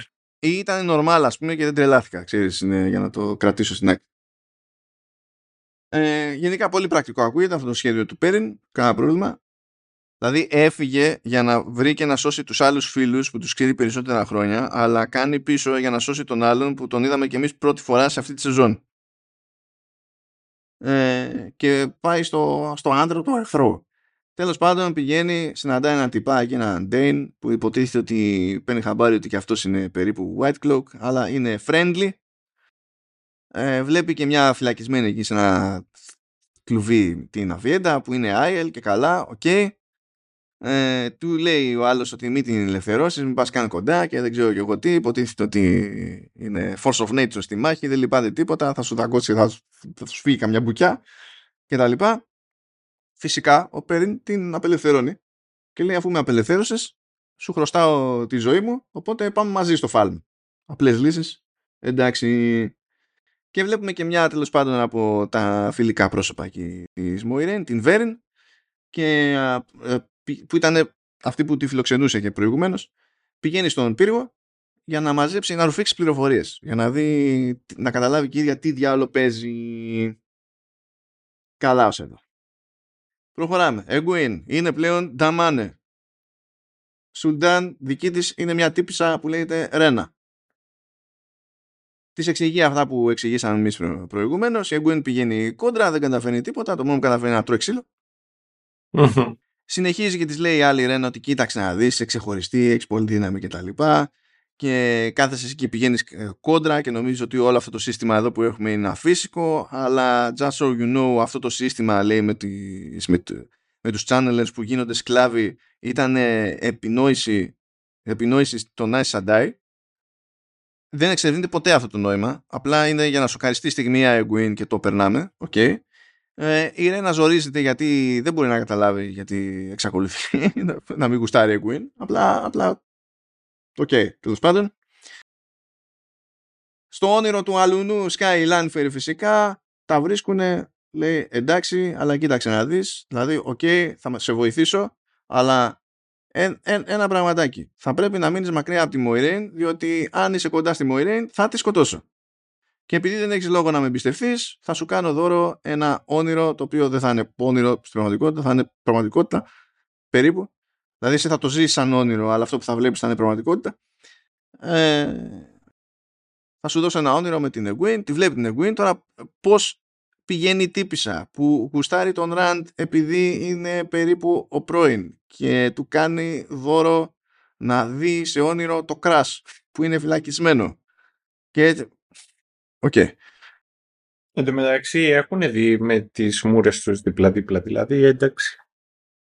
Surely upgrade ο Rand δεν θέλω, τε, δεν θέλω τέτοια, Σταύρο. Δεν θέλω τέτοια. Γιατί. Δεν Συγγνώμη, το παίρνω δεν πίσω. Γίνεται... Κόψτο, κόψτο. Δεν, ε, να σου πω κάτι. Ε, όλα, όλα, όλα είναι πανέμορφα. Όχι ο, γουστά, ο καθένας έχει το γούστο του. Όλα είναι πανέμορφα. Όλα είναι πανέμορφα. Και άμα δεν σ' αρέσει κάτι, άμα κάτι σ' αρέσει περισσότερο από κάτι άλλο, το πρόβλημα είσαι εσύ. Λοιπόν, το πρόβλημα είσαι εσύ, γιατί εγώ θα έλεγα ότι στη συγκεκριμένη στιγμή η σκηνή Λανφέαρ «Μάμι, ξύπνησε κάτι σε μένα» και μετά δραμάτινα της και όλα αυτά. Και αυτό είναι ουσιαστικά τώρα ο προσανατολισμός μου και αυτό το οποίο κάνεις εσύ είναι discrimination. Κάνω τι king shaming και έτσι. Ναι, κάνεις king shaming, ξεκάθαρα. Εγώ προσπαθώ να σε προφυλάξω από τον άγριο αυτό κόσμο. Learn fair mom, step on me. Όπου βέβαια, τώρα για να είμαι δίκαιος, έτσι, το ότι πηγαίνει και τον μπριζώνει έτσι τον Ραντ δεν είναι τυχαίο. Κάνω εγώ τώρα, σε αυτή την περίπτωση κάνω ότι δεν βγάζει νόημα, αλλά αυτό τουλάχιστον βγάζει νόημα. Αλλά βγάζει νόημα παρακάτω, δεν βγάζει νόημα εκείνη την ώρα. τουλάχιστον βγάζει νόημα. Η Landfear πάνω κάτω βγάζει νόημα. Αυτό είναι σχετικά εντυπωσιακό. Η Landfear νομίζω ότι είναι η πιο καλογραμμένη τη σεζόν. Ναι, δεν θα διαφωνήσω ιδιαίτερα. Πηγαίνει η Λάνφιερ όμως και λέει στη Λιάντριν, που υποτίθεται ότι είναι στη δούλεψη του Ισάμαελ, λέει: Κοίταξε να δεις, θα δουλεύεις για μένα. Μα έχω συμφωνία με αυτό και τα λοιπά. Και λέει: Υπάρχουν. Ε, θα, ε, έχεις πει ότι θα ε, υπηρετήσει τον Dark One. Δεν υπάρχει ένας τρόπος να υπηρετήσει τον Dark One. Θα υπάρχουν για εναλλακτική. Ναι, αλλά έτσι και αυτό και ο Ισάμαελ και τα λοιπά. Και λέει: Κοίταξε, για να απελευθερωθείς, για να μην ζορίζεσαι, για να μην νιώθεις ότι κάτι σε κρατάει πίσω, θα σου σκοτώσει το γιο. Και όταν δεν θα έχεις γιο, δεν θα ε, σε απασχολεί κάτι άλλο, μόνο η παρτάρα σου. Και το κάνει. Και κάνει ένα about face Leandrin και μετά είναι εντάξει. Ναι, ναι. Why not? Έχει τέτοιο, είναι, είναι πολύ το armor από τα σαγόνια. Συναισθηματικό το armor, είναι πολύ. Σε το Deathwing από το, το Cataclysm που ήταν και δράξο με το τεράστιο εισαγόνι. Γιατί κάνεις Joe shaming, μπορείς να μου πεις, και με παρασένεις και εμένα; Δεν ξέρω, φίλε. Δεν ξέρω. έχω ξεπέσει κι εγώ. Έχω ξεπέσει. λοιπόν, ε, ο Ραντ προσπαθεί και καλά να του κάνει μάθημα εκεί ο Λογκέιν. Δεν ξέρω τι προσπαθεί οποιοδήποτε εκεί πέρα. Δεν καταφέρνει κανένας τίποτα. Ε, τέλος πάντων, τον πετυχαίνει όμως ο, ο Ματ. Ο Ματ είναι συγκλονισμένος. Του στυλ, oh, you're alive. Άλλος, oh, you're Matt και τέτοια. Oh, oh, you're also. What happened to your face? Are you also named Matt? It's me, c'est moi. η Μιν πηγαίνει και εξηγεί, λέει την αλήθεια στο, στον Ματ. Ζορίζεται ο Ματ, σου λέει με πρόδοχες. Και πηγαίνει μετά ο Σάμαιλ και λέει στην Μιν ότι θυμάσαι που σου είπα ότι το μόνο που είχες να κάνεις ήταν να πάρεις μαζί σου τον Μιν και να πάτε καρύρι μεριά. Ναι. Guess again. Τώρα πρέπει να φροντίσεις ότι ο Ραντ καθώς θα φύγει από Καϊρίν θα πάρει αγκαλίτσα τον Ματ. Και λες τέλος πάντων εντάξει η Μοερέν καταλήγει και είναι σε μια φάση που σου λέει έχουν γίνει όλα κόλος ε, θα στείλω μια επιστολή στη, στο Amerlin Seat τέλος πάντων την C1 που είναι και το αμόρε μου που άφησα πίσω ε, πέραν το ότι είναι επικεφαλής στο Nice ε, και θα της αποκαλύψω ότι όντως έχω, έχω ξεμείνει από το One Power ε, και τα λοιπά. Ωστόσο ο Λαν που το ψάχνει το θέμα και προσπαθεί να καταλάβει γιατί τον κρατά μακριά η Μοερίνη τόσο καιρό έχει πάρει χαμπάρι και φτάνει πρώτος στη C1. Αφού τον πήρανε χαμπάρι και στο λότ εκεί της Αλάνα και τους τα εξήγησε και ότι ο, το Ραντ είναι ο Dragon και τον έχουμε βρει και ιστορίες και τα λοιπά, βρίσκεις στη διαδρομή και τον ίδιο τον Ραντ και πάνε πακέτος στη C1. Οπότε πάνω εκεί που στέλνει το γράμμα η Moiraine, σε χρόνο 0 εμφανίζεται η C1, αντί να πάει δηλαδή, δηλαδή ε, ε, το έχει μάθει ήδη αρκετά, κάνει διαδρομή C1 και Sky και λέει ναι ναι ξέρω έχω και τη Λιάντριν εκεί πέρα εδώ πέρα because reasons. Έλα να τα πούμε να δούμε τι διάολο και αν αναρωτιέστε τι κάνουν τα κορίτσα η Ναϊνίβ και η Λέιν. Ε, θέλουν να πάνε και εκείνες λέει, στο, να μιλήσουν με C1 μάλλον δεν θέλουν ψέματα. Η Yellow Ajah τους λέει ότι πρέπει να πάτε να ειδοποιήσετε ξέρω εγώ ε, γιατί είπαν και εκεί ότι κοίταξε να δεις και η Λιάντριν πρόδωσε, έσπασε τον όρκο της πρέπει να πάτε να τα πείτε λέει Siuan και τα λοιπά. Αλλά λέει όχι θέλουμε πρώτα να βρούμε την Egwene OK. Okay. και βρίσκουν ένα τα κολάρα που βάζουν τέλος πάντων στις σκλάβες channelers ας πούμε. Και σου λέει κάπως να το χρησιμοποιήσουμε τέλος πάντων να δούμε πώς μπορούμε να τα ανοίξουμε και τέτοια κάπως να το χρησιμοποιήσουμε για να κάνουμε κάποια μόντα ρε παιδί μου να φτάσουμε στην Egwene Κάνουν reverse engineer, ρε παιδί. Και λέει, να προσπαθήσουμε, λέει, με channeling να το ανοίξουμε, ξέρω εγώ, αλλά πρέπει να το κάνουμε πολύ ήρεμα, διότι εδώ γενικά ψάχνουμε με τον τουφέκι τους channelers, γιατί κατευθείαν τους κάνουν σκλάβους και τους χρησιμοποιούν ως όπλα κτλ. Οπότε πολύ λίγο, παιδιά, για να μην καρφωθούμε. Μαντέψτε τι δεν μπορεί να κάνει η Nynaeve. Ναι. Φυσικά φροντίζει λοιπόν και καρφώνονται, γιατί δεν, δεν έχει μέτρο σε τίποτα, σε τίποτα. Μπορεί εδώ να δικαιολογείται γιατί ξέρουμε ότι δεν έχει επαρκή έλεγχο των δυνάμεών της, οκ, αλλά γενικά δεν έχει μέτρο σε τίποτα. Δεν έχει νόημα να της πεις. Απλά δεν πρόκειται να γίνει αυτό που της είπες. Με καμία κυβέρνηση. Και τους παίρνουν χαμπάρι. Και τέλος πάντων, τη γλιτώνουν τα κορίτσια. Δεν τη γλιτώνει η Yellow Adja με το δικό της τον, τον Warder εκεί πέρα. Αλλά τι να γίνει. Η τέχνη θέλει θυσίες. Στην 7η επεισοδιάρα πηγαίνουμε 20 χρόνια πίσω και βλέπουμε C1 και Moiraine που ήταν μέσα τρελή χαρά και τα λοιπά, αλλά στην ουσία ήταν μέσα τρελή χαρά την ημέρα που άλλη η Aes Sedai έβλεπε σε όραμα τέλος πάντων ότι αναγεννήθηκε ο Dragon, οπότε πακέτο. Δεν έχει, περνάμε χαλαρά εδώ πέρα. Επανερχόμαστε στο ας το πούμε πάρον, συζητάνε εκεί C1 και Moiraine, ε, λέει ρε παιδί μου η C1 ότι κοίταξε να δεις, θέλω να σε βοηθήσω, διότι καλά προηγουμένως δεν είναι ότι δεν θα σε εμπιστευόμουν, αλλά πριν είχες και τη δύναμή σου. Τώρα δεν έχεις τη δύναμή σου. Ε, δεν μπορείς να έχεις τα ίδια πλάνα με πριν, δεν είναι η ίδια φάση. Τέλος πάντων, κανονίζεται ένα κονέ εκεί, γιατί είπαμε, ο Λαν έφερε παρέα και τον Ραντ και έχουν κανονίσει να συναντηθεί με την Σίουαν και να μιλήσουν για να δούνε τι έχει νόημα κτλ. Μαθαίνουμε βέβαια ότι η Σίουαν αυτή τη συνάντηση την έχει έτσι, γιατί για το Θεαθήνε, έχει αποφασίσει ήδη ότι θα τον φυλακίσει ακριβώς επειδή η Μοϊρέν δεν μπορεί να κάνει τίποτα από αυτά που είχε κατά νου. Φλιπάρει φλιπάρουν όλοι εκεί πέρα και ο Λαν θεωρεί ότι εξαπατήθηκε γιατί άλλα του είχε πει Σιουάν και τα λοιπά. Σηκώνεται και φεύγει, πηγαίνει στο login λέει κοίταξε να δεις όταν είδες τη Μοϊρέν εσύ που τέλος πάντων τσανελίζεις κι εσύ παρότι σε έχουν μπουκώσει είδες τίποτα γύρω της και λέει, ναι, είδα εκεί λέει κάτι weaves, κάτι τέτοια. ε, αυτά. Και λέει, τι λέει, σαν shield, ξέρω εγώ, κάποιος δηλαδή καστάρει και κάνει weave και την... Όχι, όχι, ήταν, είναι διαφορετικά, λέει. Είναι στην ουσία σαν να είναι δεμένα μεταξύ τους και να είναι ένα αυτόνομο πράγμα κτλ. Και, και ο Λαν συνειδητοποιεί ότι κάτι άλλο έχει παιχτεί, βράδερφε, και θέλει να κάνει κάτι γι' αυτό για να βοηθήσει τη Μόιρεν. Όσο τρέχουν αυτά, εμφανίζεται η Λάνφιερ και ξεκινάει σαματά εκεί στα Perks για αντιπερισπασμό. Στην ουσία γίνεται αυτό επίτηδες ώστε οι υπόλοιποι να καταφέρουν να βγάλουν ε, τον Ραντ από εκεί πέρα.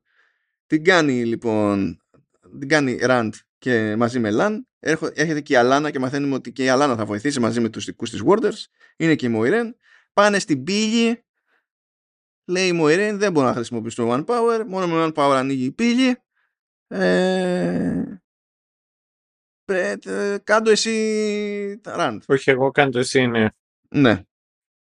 Πετάγεται εκεί ο Λαν και λέει όχι, έχω καταλάβει τι έχει παιχτεί, είναι έτσι και έτσι, ραντ, κάνω το κουμάντο σου, δες εκεί πέρα αυτές τις ideas που την έχουν μπουκώσει και σπάσε τη, τη σφραγίδα. Το κάνει, ενθουσιάζεται η Μοϊρέν, ενθουσιάζεται και ο Λαν, έρχονται πάλι έτσι πιο, πιο κοντά, ανακουφίζονται οι, οι, άνθρωποι, ε, και τότε σκάει C1 για χαλάστρα ε, δεν μπορεί να της πάει κόντρα η Μοϊρέν Ε, γιατί υποτίθεται ότι όταν έφευγε έδωσε έναν όρκο που υποτίθεται ότι είναι μαγικός όρκος μέσα σε όλα και δεν, άμα της δώσει διαταγή η C1 ε, δεν έχει σημασία τι θέλει. C1, τι είναι, Μέκα είναι.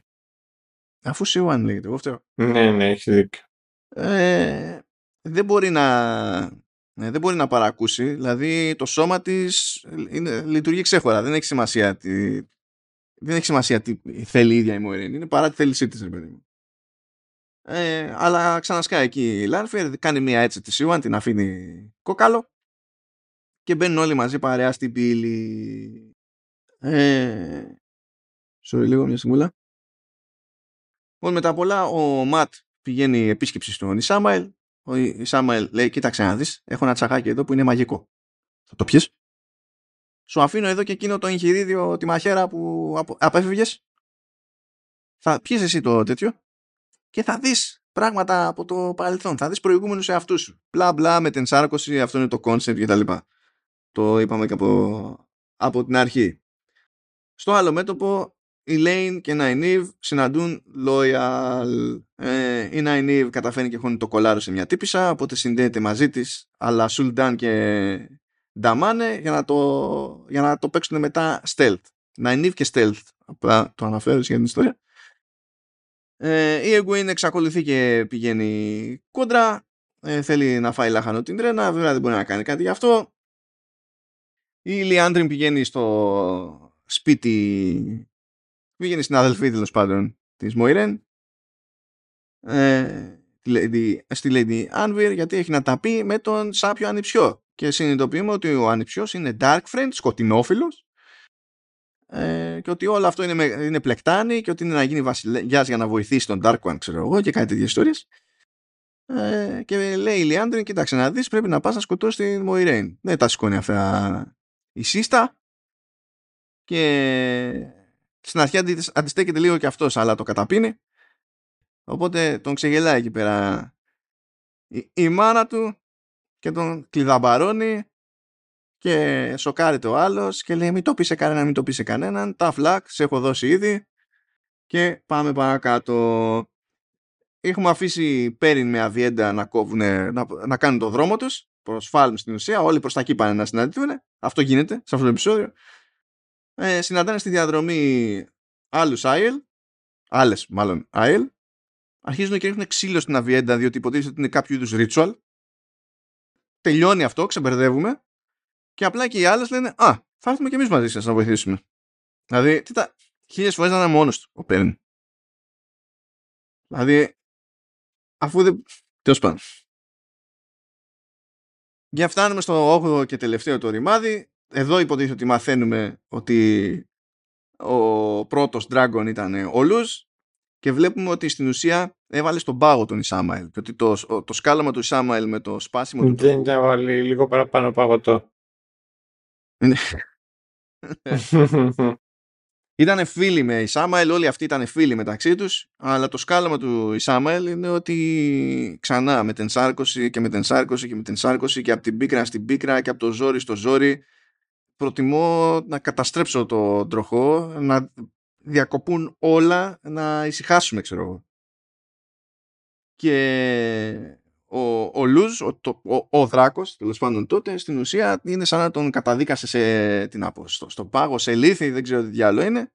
Σου λέει ότι είναι σαν να είσαι νεκρός ή δεν καταλαβαίνεις τίποτα, αλλά στην ουσία δεν θα είσαι. Και έτσι κάπως δένει το, ο καημός του του Ισάμαελ και καλά για να το καταλάβουμε λίγο παραπάνω έχουμε και το περίεργο ότι στο 8ο επεισόδιο είναι η μία και μοναδική φορά που παίζει όλη η εισαγωγική σεκάνς της σειράς ενώ στην πρώτη σεζόν έπαιζε σε κάθε επεισόδιο εδώ παίζει μία φορά ολόκληρη σε όλα τα άλλα επεισόδια έχει μια σύντομη, ένα σύντομο εικαστικό ξέρω εγώ και απλά είναι σαν να κάνει cut από το ένα πλάνο στο άλλο ξέρω, από μια σκηνή στην άλλη Λοιπόν, φτάνουν, φτάνουν όλοι προς το φάλμ, έτσι, που έτσι κι αλλιώς είναι και η αυτοκρατορική και τα λοιπά. Πετάγονται οι ξέμπαρκοι και οι white cloaks. Θα πάμε να τους την πέσουμε εμείς που τολμήσανε και χωθήκανε και δεν ξέρω και εγώ τι. Είναι και ο Ντέιν εκεί. Γιατί έτσι. Και είναι λέει προφητεία ότι στο Φάλμ θα γίνει το μακελιό και εκεί θα εμφανιστεί ο, ο, ο, ο Dragon και θα υψώσει το λάβαρό του και δεν ξέρω και εγώ τι. Και τα παιδιά, I kid you not, οι τύποι θέλανε και καλά να στήσουν ομίχλη στο πεδίο της μάχης για να κόψουν την ορατότητα των εχθρών. Ναι. Έτσι. Λοιπόν, θέλω να σας πω ότι πρώτον το κάνανε ε, απαρατήρητα. Δηλαδή οι άλλοι βλέπανε και καλά μια ομίχλη να σκάει από το πουθενά που δεν έβγαζε νόημα και δεν αναρωτήθηκε κανένας τίποτα. Αλλά το αγαπημένο μου είναι ότι η ομίχλη αυτή δεν είναι απλά ομίχλη. Είναι σούπερ ομίχλη. Είναι σου... σούπερ ομίχλη.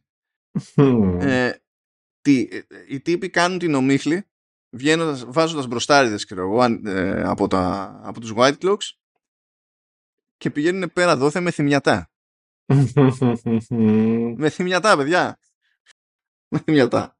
Απλά σας το λέω να το ξέρετε.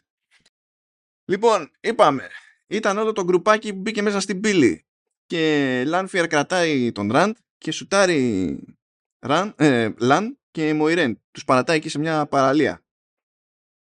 Αλλά όχι τυχαία υποτίθεται ότι εκεί πέρα θα είναι χρήσιμοι. Αν και δεν, έχουν, δεν ξέρουν και οι ίδιοι γιατί θα είναι χρήσιμοι. Αλλά τέλος πάντων δεν συμβαίνει τυχαία αυτό το πράγμα.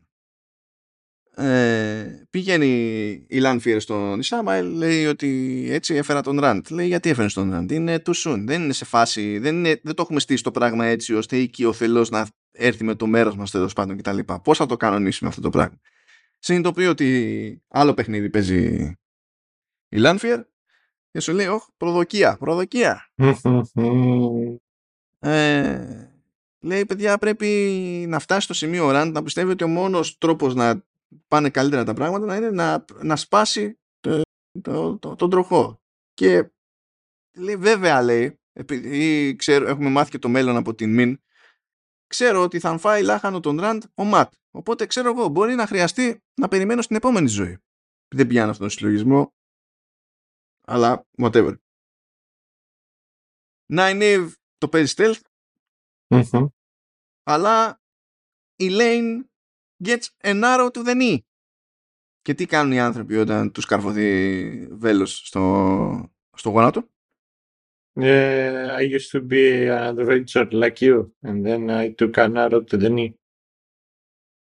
Ναι, ναι, μετά, μετά όμως. Τι κάνουν οι άνθρωποι μετά; Μετά, κοιτάζουν να τους το καλύπτει η ασφάλεια και μετά το βγάζουν και συνεχίσουν. Δεν ξέρω, είναι, είναι novices, δεν είναι accepted ακόμη στον πύργο. Ναι, συγγνώμη. να, να έχουν Τι περίθαλψη. κάνουν; Λοιπόν, σκάει ένα Νιβ και σπρώχνει τέλος πάντων από την άλλη το βέλος για να βγει. Και ύστερα, έστω και με βοήθεια, σηκώνεται η Lane και περπατάνε. Μετά από βέλος στο γόνατο. Μετά από βέλος στο γόνατο, δεν έχει σημασία τι υποστήριξη. δεν έχει σημασία αν κρατιέσαι από τον νόμο της Nine ξέρω εγώ. Αυτό δεν, δεν έχει καμία σημασία.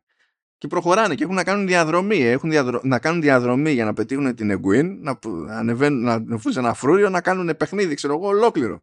Και περπατάμε ε, μετά από άρο του Δενή. Οπότε την έχουν πέσει οι White Cloaks. Γίνεται εκεί πέρα ένας χαμός, έχει ξεκινήσει η μάχη. Βγαίνουν Σουλντάν και Νταμάν εκεί πέρα, ο Άρα και ο Γκουίν για να αρχίσουν να δίνουν ε, πόνο. Ε, εξακολουθεί να πηγαίνει κόντρα η, η δικιά μας. Η Ρένα λέει θα σου κόψω τη γλώσσα, ξέρω εγώ, θα σου κάνω, θα σου δείξω, θα σε σκοτώσω κτλ. Και λέει, αλλά όχι, ξέρω κάτι καλύτερο, κάτι που θα σε πονέσει περισσότερο. Θα σου κόψω τις κοτσίδες. Α, Μετά, μετά βλέπουμε την Εγγουέν και ε, βλέπει ότι αυτοί που έχουν εισβάλει είναι White Cloaks και θυμάται ότι δεν είχε περάσει καλά με White Cloaks την προηγούμενη φορά και σου λέει εντάξει ας κάνω μερικές επιθέσεις. Τέλος πάντων κάνει μερικές αρχίζει να πηγαίνει κόντρα, άρνηση πάλι. Και γίνεται, επειδή τέλος πάντων πήγανε στραβά εκεί για τις παραδιπλάνες, β- βρίσκει μπροστά της ένα κολάρο από νεκρή νταμάνε. Και πηγαίνει και το φοράει στη Ρένα. Και λέει τώρα να σε δω. Τώρα γιατί εγώ συνδέομαι με σένα, αλλά και εσύ συνδέεσαι με μένα, άρα ούτε εσύ μπορείς να με τσακίσεις το ξύλο, γιατί και εσύ θα υποφέρεις. Και με τα πολλά μέσα στο πολυλόγο, την τρώει λάχανο τη, τη Ρένα. Πάει το Ρενάκι. Πάει το Ρενάκι. Ε, και σοκαρίστηκε και το Ρενάκι γιατί λέει η Γκουίν ότι κατάλαβε κάτι που δεν είχε πάρει χαμπάρι η Ρένα. Και καλά, στην κοινωνία εκεί δεν γουστάρουν τα άτομα που μπορούν να χρησιμοποιήσουν το One Power. Αλλά πήρε χαμπάρι η, η κοπέλιτσα η δική μας εδώ ότι το κολάρο λειτουργεί μόνο σε άτομα που μπορούν να κάνουν channel. Οπότε συνειδητοποίησε τελευταία στιγμή η Ρένα ότι και εκείνη είναι αυτό που συχαίνεται και βίδωσε.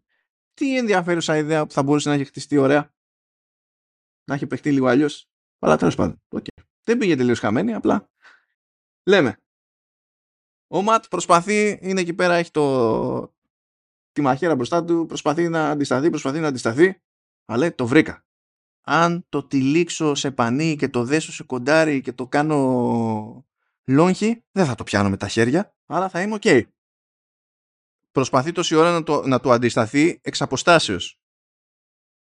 Και του είναι δύσκολο.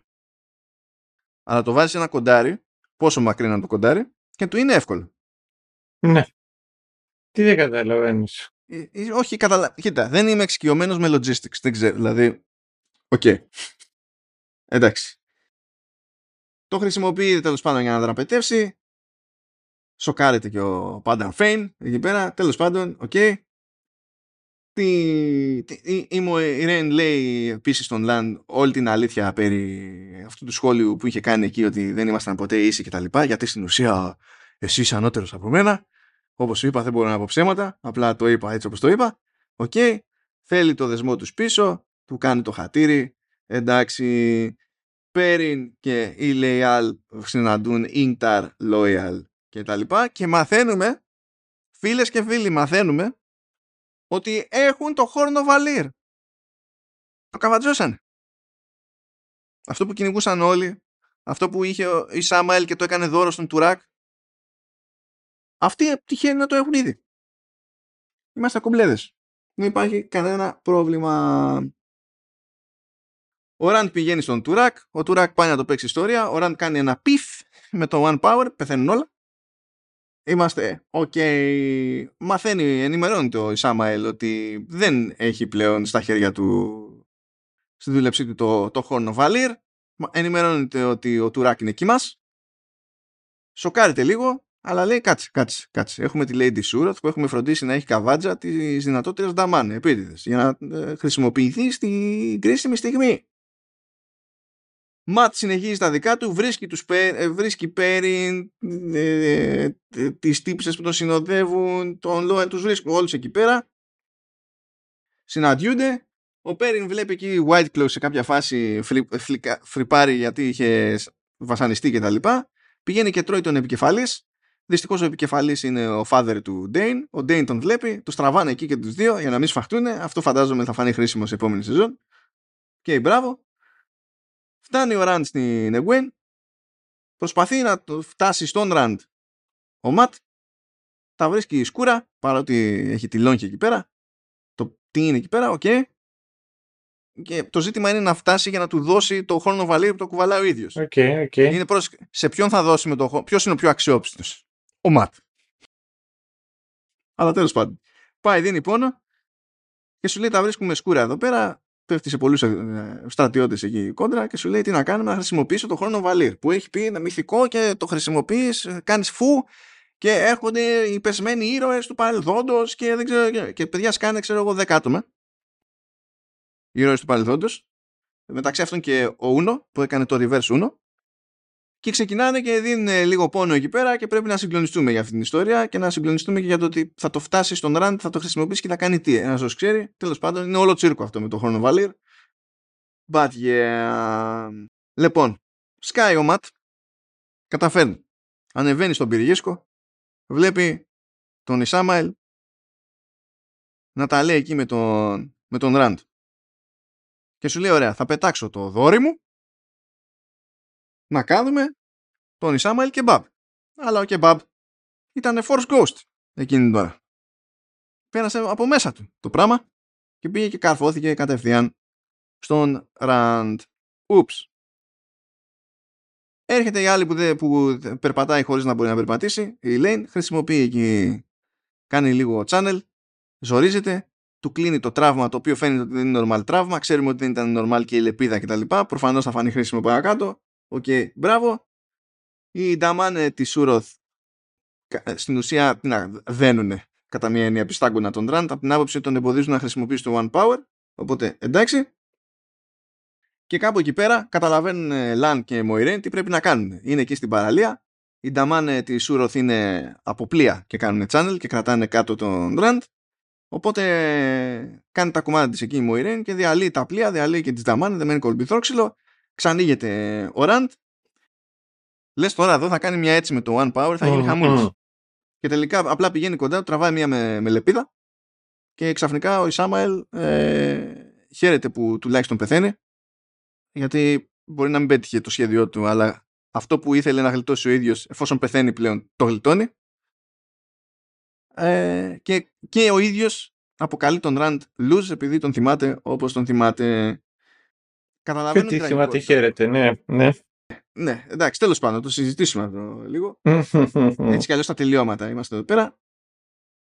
Ε, μετά η Μοϊρέν λέει, όπα, όπα, υποτίθεται ότι στο Φάλμ θα έσκαγε ο Dragon, θα έβγαινε το λάβαρο, ποιο λάβαρο όμως, δεν έχουμε λάβαρο, κάτσε να χρησιμοποιήσω το One Power να φτιάξω έναν πύρινο δράκο που να πετάει.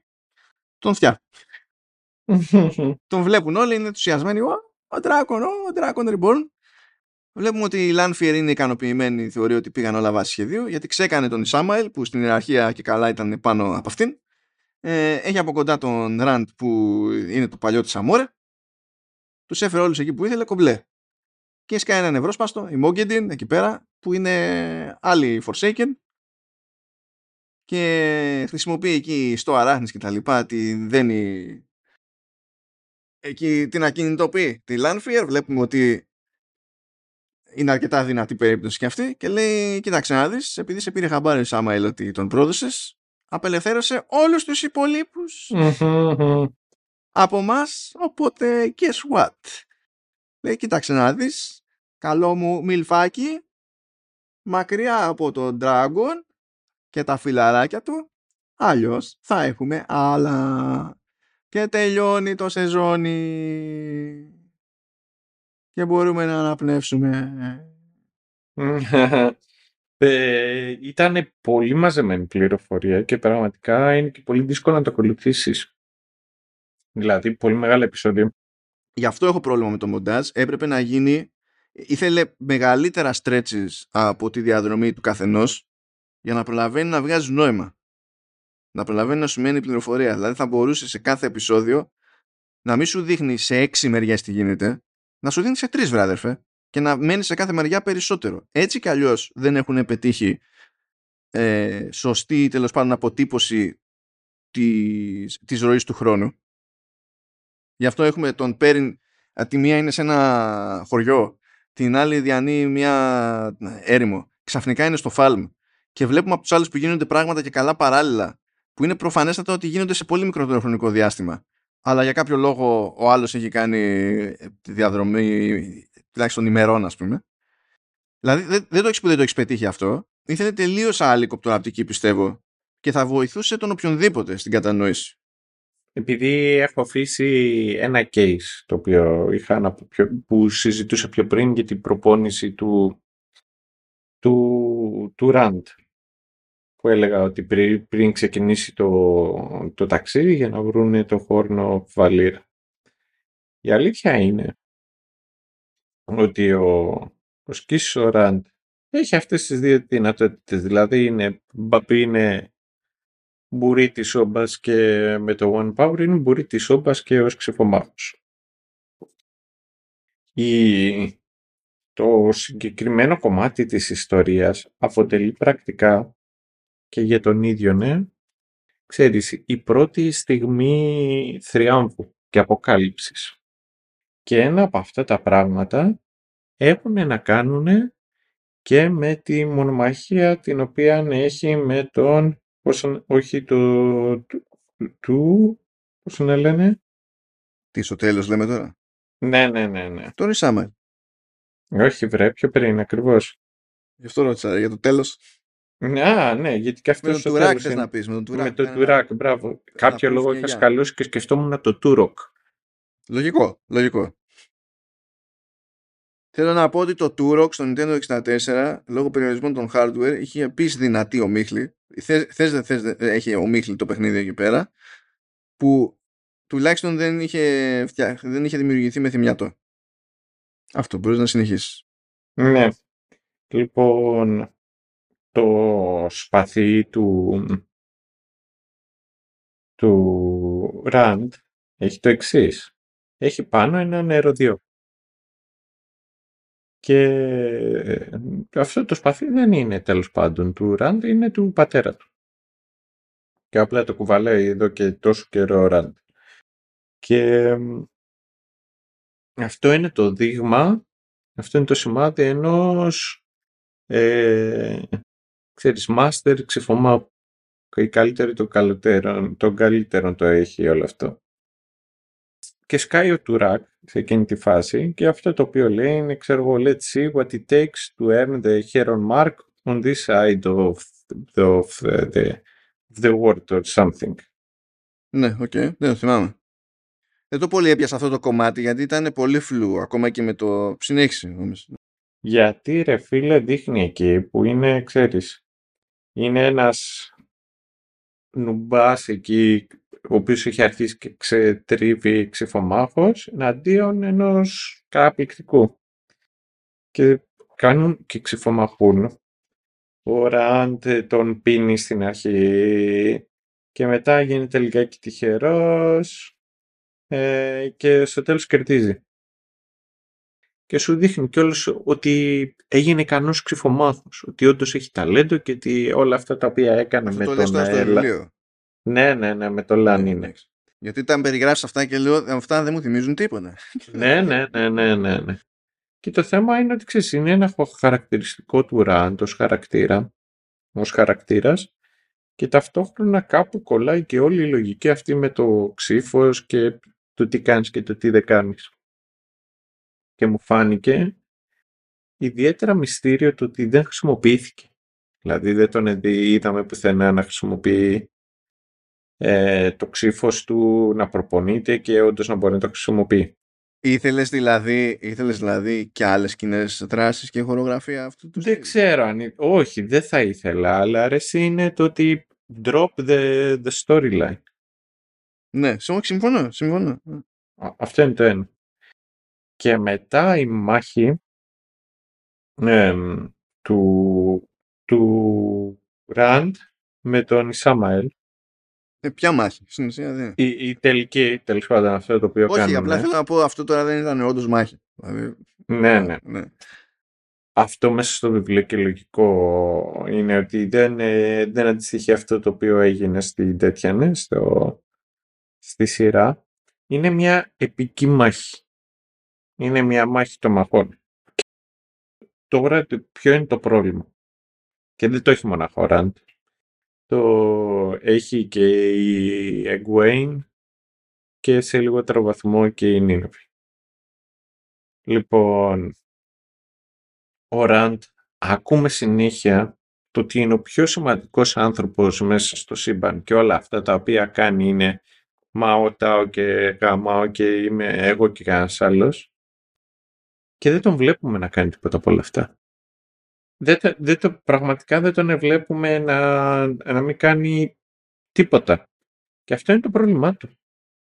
Είναι ότι συνέχεια ακούς για το τι μπορεί να κάνει και τι μπορεί το να μην κάνει και στην πραγματικότητα δεν κάνει τίποτα. Και στις στιγμές της θα μπορούσε να ξέρεις να το κάνει όλο αυτό είναι σαν να υπονομεύεται και να περνάει σε δεύτερη κατηγορία. Παράδειγμα. Η ξυφομαχία όπως έφερε πιο πριν το παράδειγμα. Δύο, δε, δεύτερο παράδειγμα. Ναι, ξεχνάς όμως, ξεχνάς, ξεχνάς ότι πριν συναντήσει της Σιουάν, εκεί που ήταν να μπει, ρε παιδί μου, στην αίθουσα, επειδή ήταν ένα θεωρητικό ενδεχόμενο και το να παλέψουν και καλά, σκάει ο Λαν και του λέει μην χρησιμοποιείς αυτή τη στάση, να χρησιμοποιείς την άλλη στάση. Έμαθε το παιδί. Α, ναι, έχεις δίκιο σε αυτό. Ποιο, ποιο, μα, μα, μα, με ποιος είμαι εγώ. Ε, είναι ότι η μάχη του τέλους πάντων με τον Ιτσάμαλ είναι, ξέρεις, είναι επική. Ε, α, α, ακόμα και σε μικρές λεπτομέρειες, δηλαδή τον υπονομεύει. Είναι τώρα ο... Αν θυμάμαι η φάση με το Λογκέιν στην πρώτη σεζόν, έπρεπε να, επειδή θέλανε να δείξουν πόσο επικίνδυνοι είναι οι άνδρες οι οποίοι είναι οι channelers και ότι πόσο δυνατός μπορεί να είναι, ξέρεις, ο Dragon Reborn, σου δείχνει ότι από μόνοι τους έχουν μια φυσική τάση, ξέρεις, να είναι πιο δυνατοί. Και για να τον κρατά, να τον κρατήσουν περιορισμένο και να μην χρησιμοποιεί το One Power, ήταν συνέχεια δύο γυναίκες οι οποίες καθόντουσαν από πάνω του και τον προσέχαν. Δεν ξέρω αν το θυμάσαι καθ' όλη τη διάρκεια. Και έπρεπε να είναι μονίμως εκεί μπροστά του και να τον κρατάνε. το δευτερόλεπτο που δεν τον προστατεύουν, δεν τον περιορίζουν να χρησιμοποιήσει το One Power και φεύγει. Και τώρα σου σκάει ο Ραντ, ο οποίος ξέρεις, τον προωθήσει ότι είναι πιο δυνατός και του κάνει μια εκεί ο Ραν δεν μπορεί να χρησιμοποιήσει το One Power. Κάτσε ρε. Σε ο ίδιος υπονομεύεις.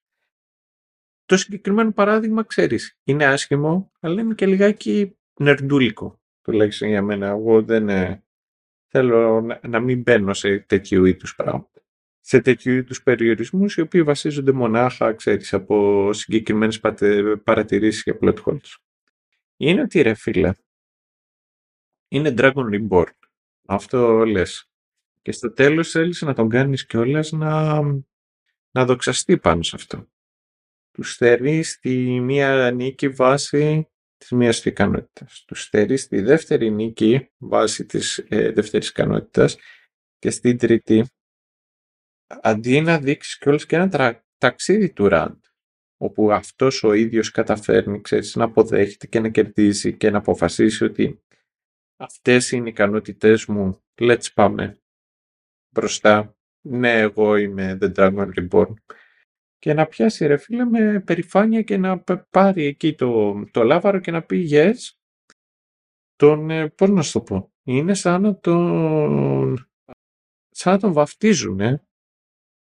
Του κρεμάνε από πάνω το λάβαρο και αυτός να χάσει και εκεί σαν βλαμμένο. Το ίδιο ισχύει όμως, για παράδειγμα, και με την Egwene ακούς συνέχεια το πόσο τρομερή είναι. Όντως, στην περίπτωση με την Εγγουίν πήγαμε από το δεν μπορεί να καστάρει τίποτα, δεν μπορεί να κάνει κανένα wave. Είναι εξενερωμένη με την πάρτη της και μερικά βασανιστήρια αργότερα ε, κάνει boom, ας πούμε. Και νομίζω ότι συνδέεται, όπως είπες και εσύ δηλαδή για την περίπτωση του Ραντ, ότι κάποιες εξελίξεις χαρακτήρες έρχονται πολύ απότομα και επίσης όλο αυτό θεωρώ εγώ ότι συνδέεται με αυτά που λέγαμε στην αρχή ότι ή έπρεπε να έχει παραπάνω επεισόδια ή έπρεπε να σπάσει σε δύο σεζόν όλο αυτό το πράγμα ή έπρεπε να κοπούν story arcs. Και μπορούσαν να κοπούν πράγματα. Δηλαδή στην τελική π.χ. αυτό το subplot με τη Λιάντριν και το ότι το κίνητρο είναι ο γιος και μετά βέβαια όταν τη τρώει το γιο ή άλλη για να την απελευθερώσει κάνει ένα about face όλο αυτό μπορούσε να έχει πάει στο γάμο του Καραγκιόζη. Και υπάρχουν διάφορα τέτοια. Αυτό ναι, ο Τουλάν. Και εμένα μου αρέσει, ξέρεις, ο, ο, ο Άραγκορν το φτωχό. Εμένα μου αρέσει. Ε, εν τω μεταξύ δεν είδαμε και κομμάτια από την τρέλα την οποία ναι, υπάρχει. Ξέρεις, ναι, θα σου πω, βρήκα ένα πολύ ωραίο παράδειγμα online σε, που, που διαβάζα για τη σειρά. Γιατί μπαίνω στο Reddit και όταν βγαίνει κανένα επεισόδιο πηγαίνω και χαζεύω να δω. Αν νόμιζα ότι ε, ε, μπαίνω, θα έλεγες μπαίνω στο Reddit και τρώμπαν. Όχι αυτή. θα μπορούσε. Λοιπόν. Είναι το εξής case. Ε, υπάρχει ένας χαρακτήρας ο οποίος σιγά σιγά είχαν τα μυαλά του είναι overpowered όσο δεν πάει και του δόθηκε η ευκαιρία σιγά σιγά, βήμα βήμα και αυτός να εξελιχθεί ως χαρακτήρας και οι δυνάμεις του και το υπόλοιπο cast γύρω γύρω. Λοιπόν, godlike character with mental issues, go. Για ποιο λέω; Α, δεν ξέρω. Legion. Ναι, αυτό, αυτό πήγαινα τώρα. Αυτό πήγαινα τώρα. Legion δικέ μου. Legion. Εντάξει, κοίτα. Ε. Ναι. Αυτό είναι σαν, είναι σαν το κλασικό που λέω εγώ, μα δεν μπορεί κανένας, δεν μπορεί κανένας να σκηνοθετήσει και να μοντάρεις σαν το Better Call Saul. Είναι αυτό. δεν έχει νόημα το λέω. Ούτε έχει νόημα τώρα. Δηλαδή, δεν είναι, δεν είναι λογικό να έχουμε τέτοια προσδοκία. Δηλαδή, πραγματικά σε αυτή την περίπτωση, εμείς τι είμαστε, Ζάβη. Ναι, ναι, ναι. Εντάξει, ισχύει. Όχι, ισχύει και. Δηλαδή, είναι φάση, ξέρεις, άμα, άμα ελπίζουμε για τέτοια πράγματα, έτσι απλά δεξιά και αριστερά, η μόνη κατάληξη είναι congratulations, uh, you play, uh, we played ourselves. Είναι αυτό. Ναι, ναι, ναι. Αλλά δεν μπορείς να πεις, ρε φίλε, ότι δεν ισχύουν αυτά τα πράγματα. Ότι, ότι δεν έχεις τέτοιου είδους παραδείγματα ώστε να πατήσεις, να πατήσεις και να προχωρήσεις. Αυτό είναι το ένα. Η, η Ναϊνίευ, Νίνεβε, τέλος πάντων.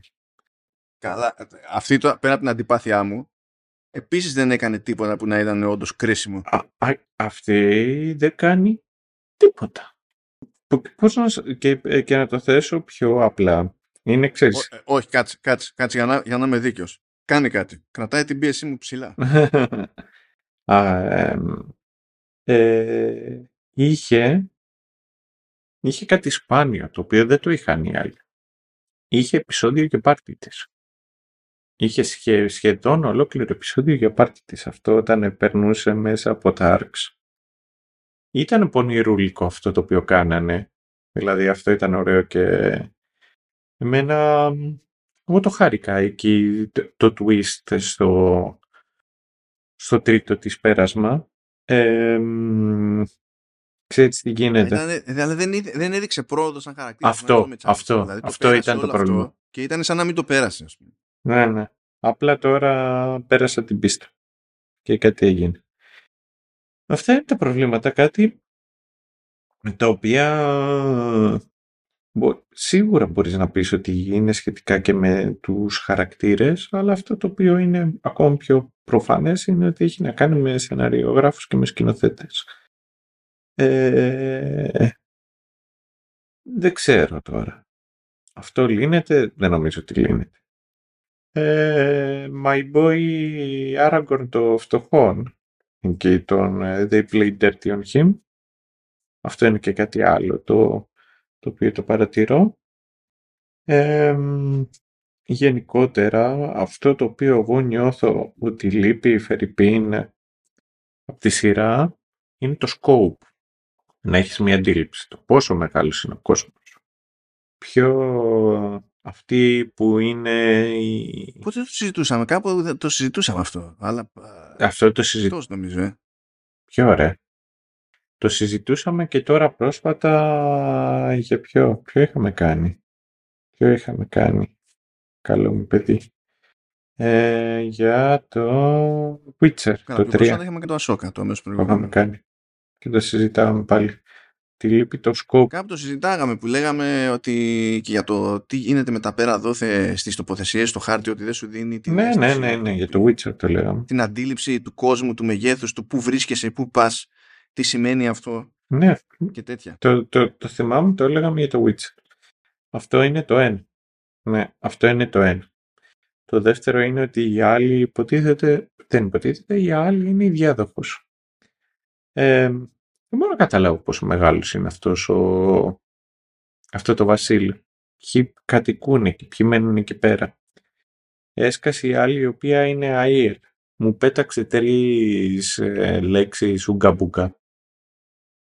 ότι εγώ είμαι από εκεί το ένα και το άλλο. Ε, χωρίς να αντιλαμβάνομαι πολλά πράγματα. Καλά για αυτούς είχαν πει δύο πράγματα και καλά στην πρώτη σεζόν, αλλά ήταν περισσότερο σαν, ξέρεις, legend. Ναι, ναι, ναι. Είχε χάρη που ξέρει τι γίνεται στο Dune από που ο Τζόρνταν ε, έκλεψε. Μπορώ να αντιληφθώ πάνω κάτω το τι συμβαίνει και το τι γίνεται είναι σαν αυτό που μαθαίνεις αγγλικά και μετά κουτσά στραβά πιάνεις πράγματα από άλλες ε, ρωμανικές γλώσσες παρότι τα αγγλικά δεν είναι ρωμανική γλώσσα. Είναι αυτό το περίεργο. Ναι, ναι. Είναι... Έχω μάθει αγγλικά και απλά ξέρω τι πάει να πει το σάντο στα ιαπωνικά. Στη συγκεκριμένη περίπτωση. και μετά το, το, και το τρίτο έχει να κάνει με τη δύναμη. Το One Power. Δηλαδή, στην πρώτη σεζόν ήξερα χοντρικά το τι γινόταν. ήξερα ποιος ήταν πιο δυνατός και ποιος ήταν αδύναμος. Έφερα το παράδειγμα από το Login. Αυτή τη σεζόν πιο πολύ με εντυπωσίασε η ικανότητα του Σάμαελ να ξέρεις να δολοπλοκεί. Αυτός ήταν χαμένη ευκαιρία γιατί πιστεύω ότι ο Φάρες Φάρες το, το, το, είχε και το, το, το παίξιμο το σωστό για την περίσταση. Ναι, ναι. Και πιστεύω, μιας και είμαστε σε όλο αυτό και κάνουμε και λίγο κύκλους, όχι για κάπου. Βγάζει νόημα που κάνουμε κύκλους. Απλά πηγαίνουμε από χαρακτήρα σε χαρακτήρα, Mm. αυτό θέλω να πω. Ε, έχω την υποψία ότι και ο Ραντ μπορεί να στηρίξει αυτό που έπρεπε να γίνει ως σωστό τέλος πάντων για να έχει πόδια ο χαρακτήρας. Έχω, έχω αυτή την υποψία. Μμ. Μπορούσε. Ναι, ναι, ναι. Νομίζω ότι αυτός... Αλλά δεν χωράνε, δεν χωράνε όλα αυτά. Δηλαδή, η φάση, ε, αντίστοιχα, η φάση με τον Πέρεν. Γενικά. Είναι, το δείχνουμε επειδή πρέπει να το δείξουμε, επειδή είναι στα βιβλία. Από τη στιγμή που έτσι κι αλλιώς έχει κάνει αλλαγές σε χαρακτήρες, πότε εμφανίζονται, τι ρόλο βαράνε κτλ. Λες, μην το λυπάσαι, ρε φίλε. Ρίχτω στα αυτιά, ας πούμε. Ναι. Πολλές ΑΕΣ Sedai. Εμ, νομίζω ότι είναι σαν να... σαν να θέλουν να περάσουν ότι ξέρω εγώ η The Dragon is more than one και να βάλουν ότι ξέρεις ο- είναι οι έξι μαζί να πεις χοντρικά ότι είναι η... Κοίτα, το λένε και σε κάποια φάση ότι και αυτοί τέλος πάντων τα παιδιά που βλέπουμε εδώ γύρω από το Rand είναι και αυτοί οι φίλοι όπως ήταν κάποτε η Forsaken Παύλα Chosen με τον Luz, τον πρωτότυπο και καλά Dragon. Ότι και υπάρχει κάποιο είδους παραλληλισμός. Δηλαδή δεν το, δεν το κρύβει αυτός, το λέει και φορά παρτίδα. Ναι. Ε, εντάξει, πρέπει να αναπτύξεις, ξέρεις, ε, story και για όλους, αλλά no. No, δεν δε, δε, δε, δε χωράνε ο- όλα αυτά και δεν... Ξέρεις τι πιστεύω ότι πληρώνει το, το Wheel of Time. Για να ακούσω. Πληρώνει το, την ύπαρξη του Rings of Power. Σε Ναι, επίπεδο παραγωγής το λέω αυτό. ναι, ότι ναι. αν είσαι Amazon και έχεις τάξει τα λεφτά που έχεις τάξει για το Rings of Power δεν μπορείς να λύσεις τα προβλήματα που καταλήγει να έχει το The Wheel of Time που συμφωνούμε ότι η δεύτερη σεζόν είναι πιο σόη από την πρώτη και βλέπεις ότι α- αυτά που έχουμε να προτείνουμε θέλουν χρόνο και άπλα που πηγαίνει πακέτο με χρήμα.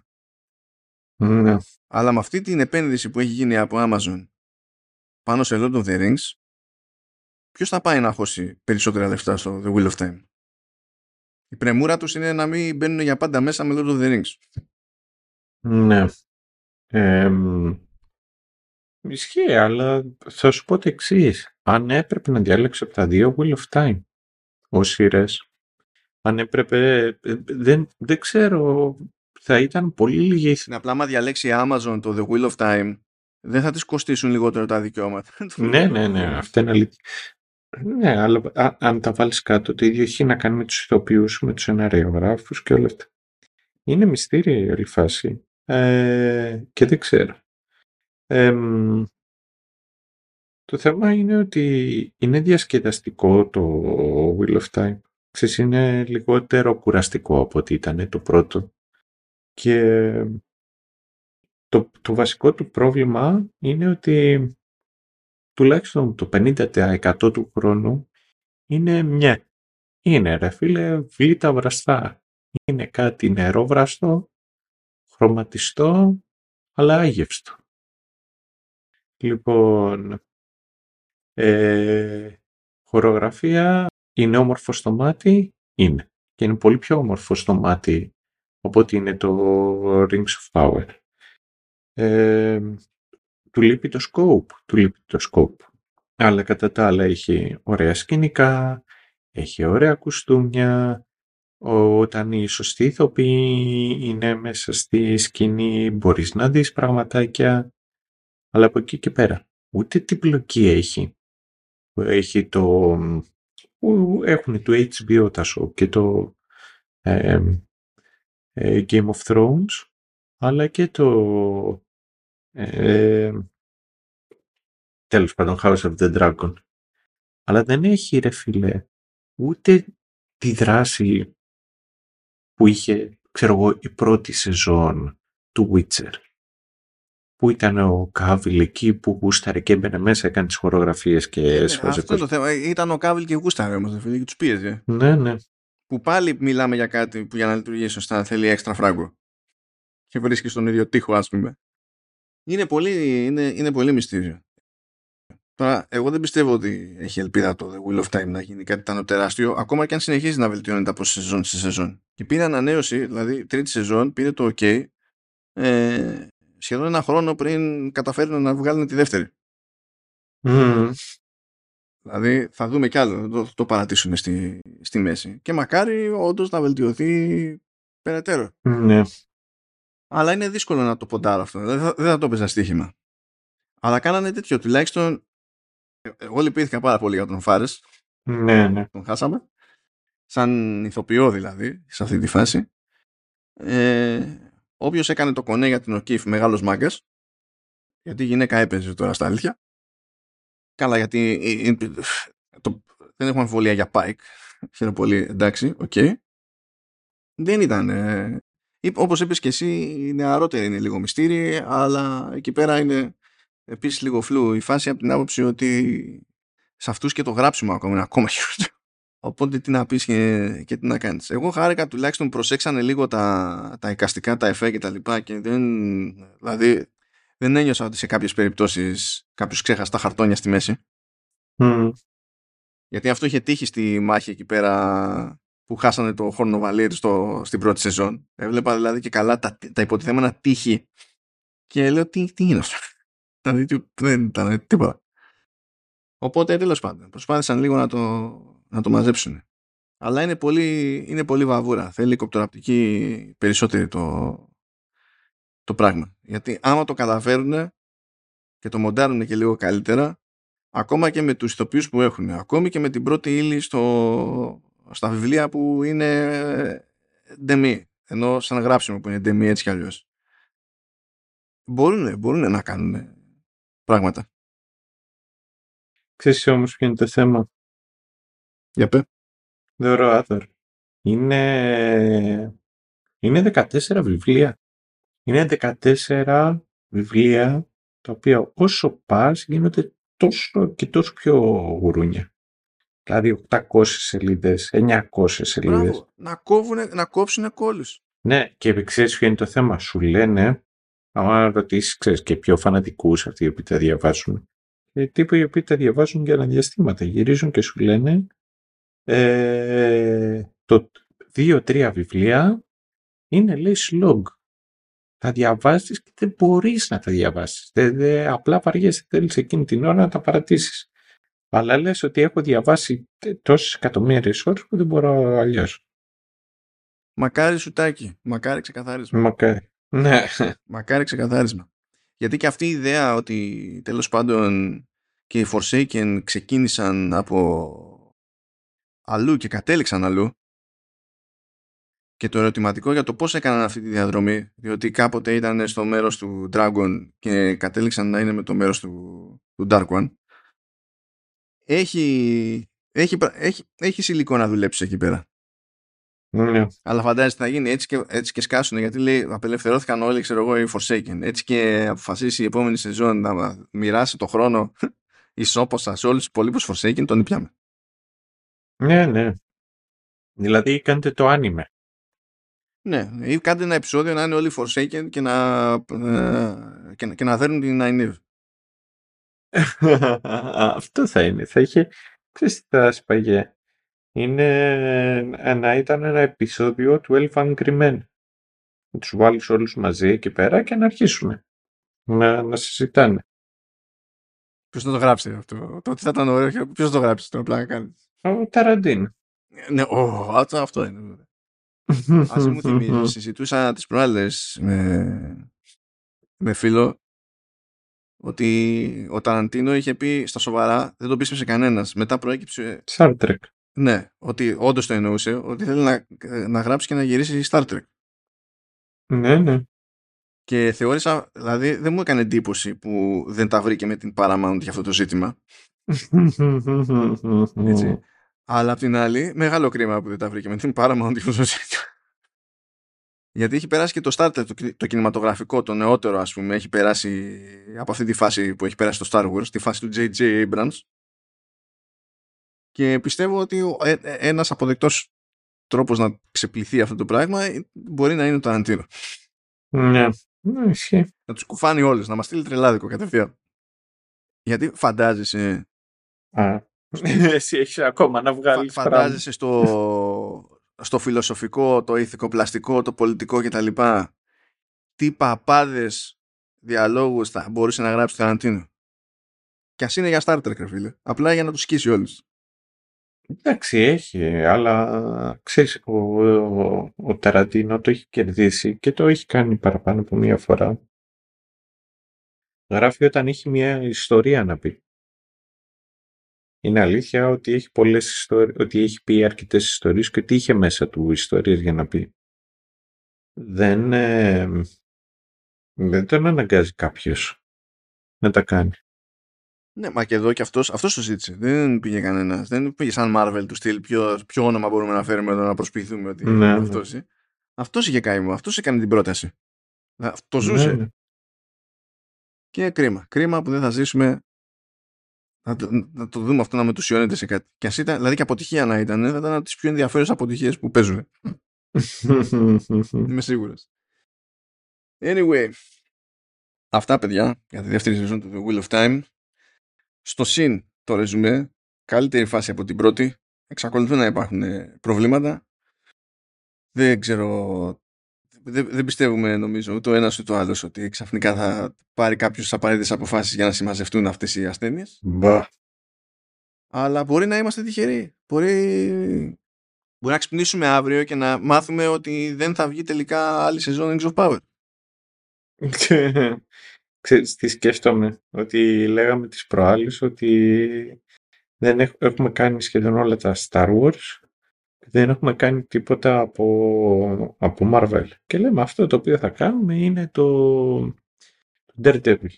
Και ακούω το τι γίνεται και λέω ξέρεις τι θα γίνει. Απλά θα φάει άκυρο το βλέπω στο τέλος. Το βλέπω να το ακυρώνουνε. Ναι, μπήκε στο πάγο η παραγωγή, παιδιά, γιατί ξενερώσανε οι θύνοντες με το πρώτο δείγμα, γιατί είχαν προλάβει, είχαν γυριστεί κάποια πράγματα. Και προέκυψε και ποιο ήταν το concept που είχαν επιλέξει στην αρχή. Και τώρα πρέπει να το δουλέψουν πάλι και δεν ξέρω αν θα αλλάξει το concept. Το concept ήταν ότι και ο Daredevil και ο Murdoch δηλαδή προσπαθεί να αποφύγει το ρόλο του ως Daredevil και να επανέλθει στην κανονικότητα ως καλός ε, δικηγοράκος και τα λοιπά και ότι και ο Φίσκ προσπαθεί πλέον να γίνει ένας Νομοταγής πολίτης. νομοταγής πολίτης που να προσφέρει στην κοινωνία και τα λοιπά. Και μετά φυσικά θα γινόταν κάτι και θα αναγκάζονταν και οι δύο. Ο μεγάλος περίπατος, αυτό θα ήταν το θέμα. έτσι. Και ο μεγάλος περίπατος στη Νέα Υόρκη έτσι δεν γινόταν. δεν θα έτσι και ε, αν πούμε ότι αυ- μπορούμε να δώσουμε ένα όνομα σε αυτό που έχει πάθει γενικά η Marvel και καταλήγαμε στον Πακογιάννης δεν θα έλεγα δεν θα παραπονιόμουν Δεν θα παραπονιόμουν. δεν είναι αυτός τρόπος να χρησιμοποιείς budget Δηλαδή, απλά αυτά καλά μας παιδιά ναι, να είστε καλά. Ε, παίζει λίγο πρόβλημα εδώ πέρα γιατί εμείς που γράφουμε τώρα είναι ξημέρωμα Τετάρτης, δύο ώρα τη νύχτα. Έχουμε βγει από το πρόγραμμά μας λόγω λοιπόν υποχρεώσεων. Είχαμε και κάποια, κάποιους τεχνικούς λόξικες εδώ στη, στην πορεία. Είναι σπαράλια ο Σταύρος. Είμαι και εγώ Γιούχου. Ναι, ναι, εγώ δουλεύω και αύριο και έχω να βρίζω πάλι Ρουμάνους και Ισπανούς. Και, και, εγώ, ξε... και εγώ τώρα που θα σε κλείσω έχω να βγάλω μετάφραση. Είμαστε, είμαστε jet, παιδιά. Είμαστε, είμαστε όλοι jet. Δεν υπάρχει κανένα πρόβλημα. Σας χαιρετούμε. Καλά να περνάτε. Και προχωράμε, προχωράμε παιδιά. Γεια και χαρά. Γεια σας, γεια.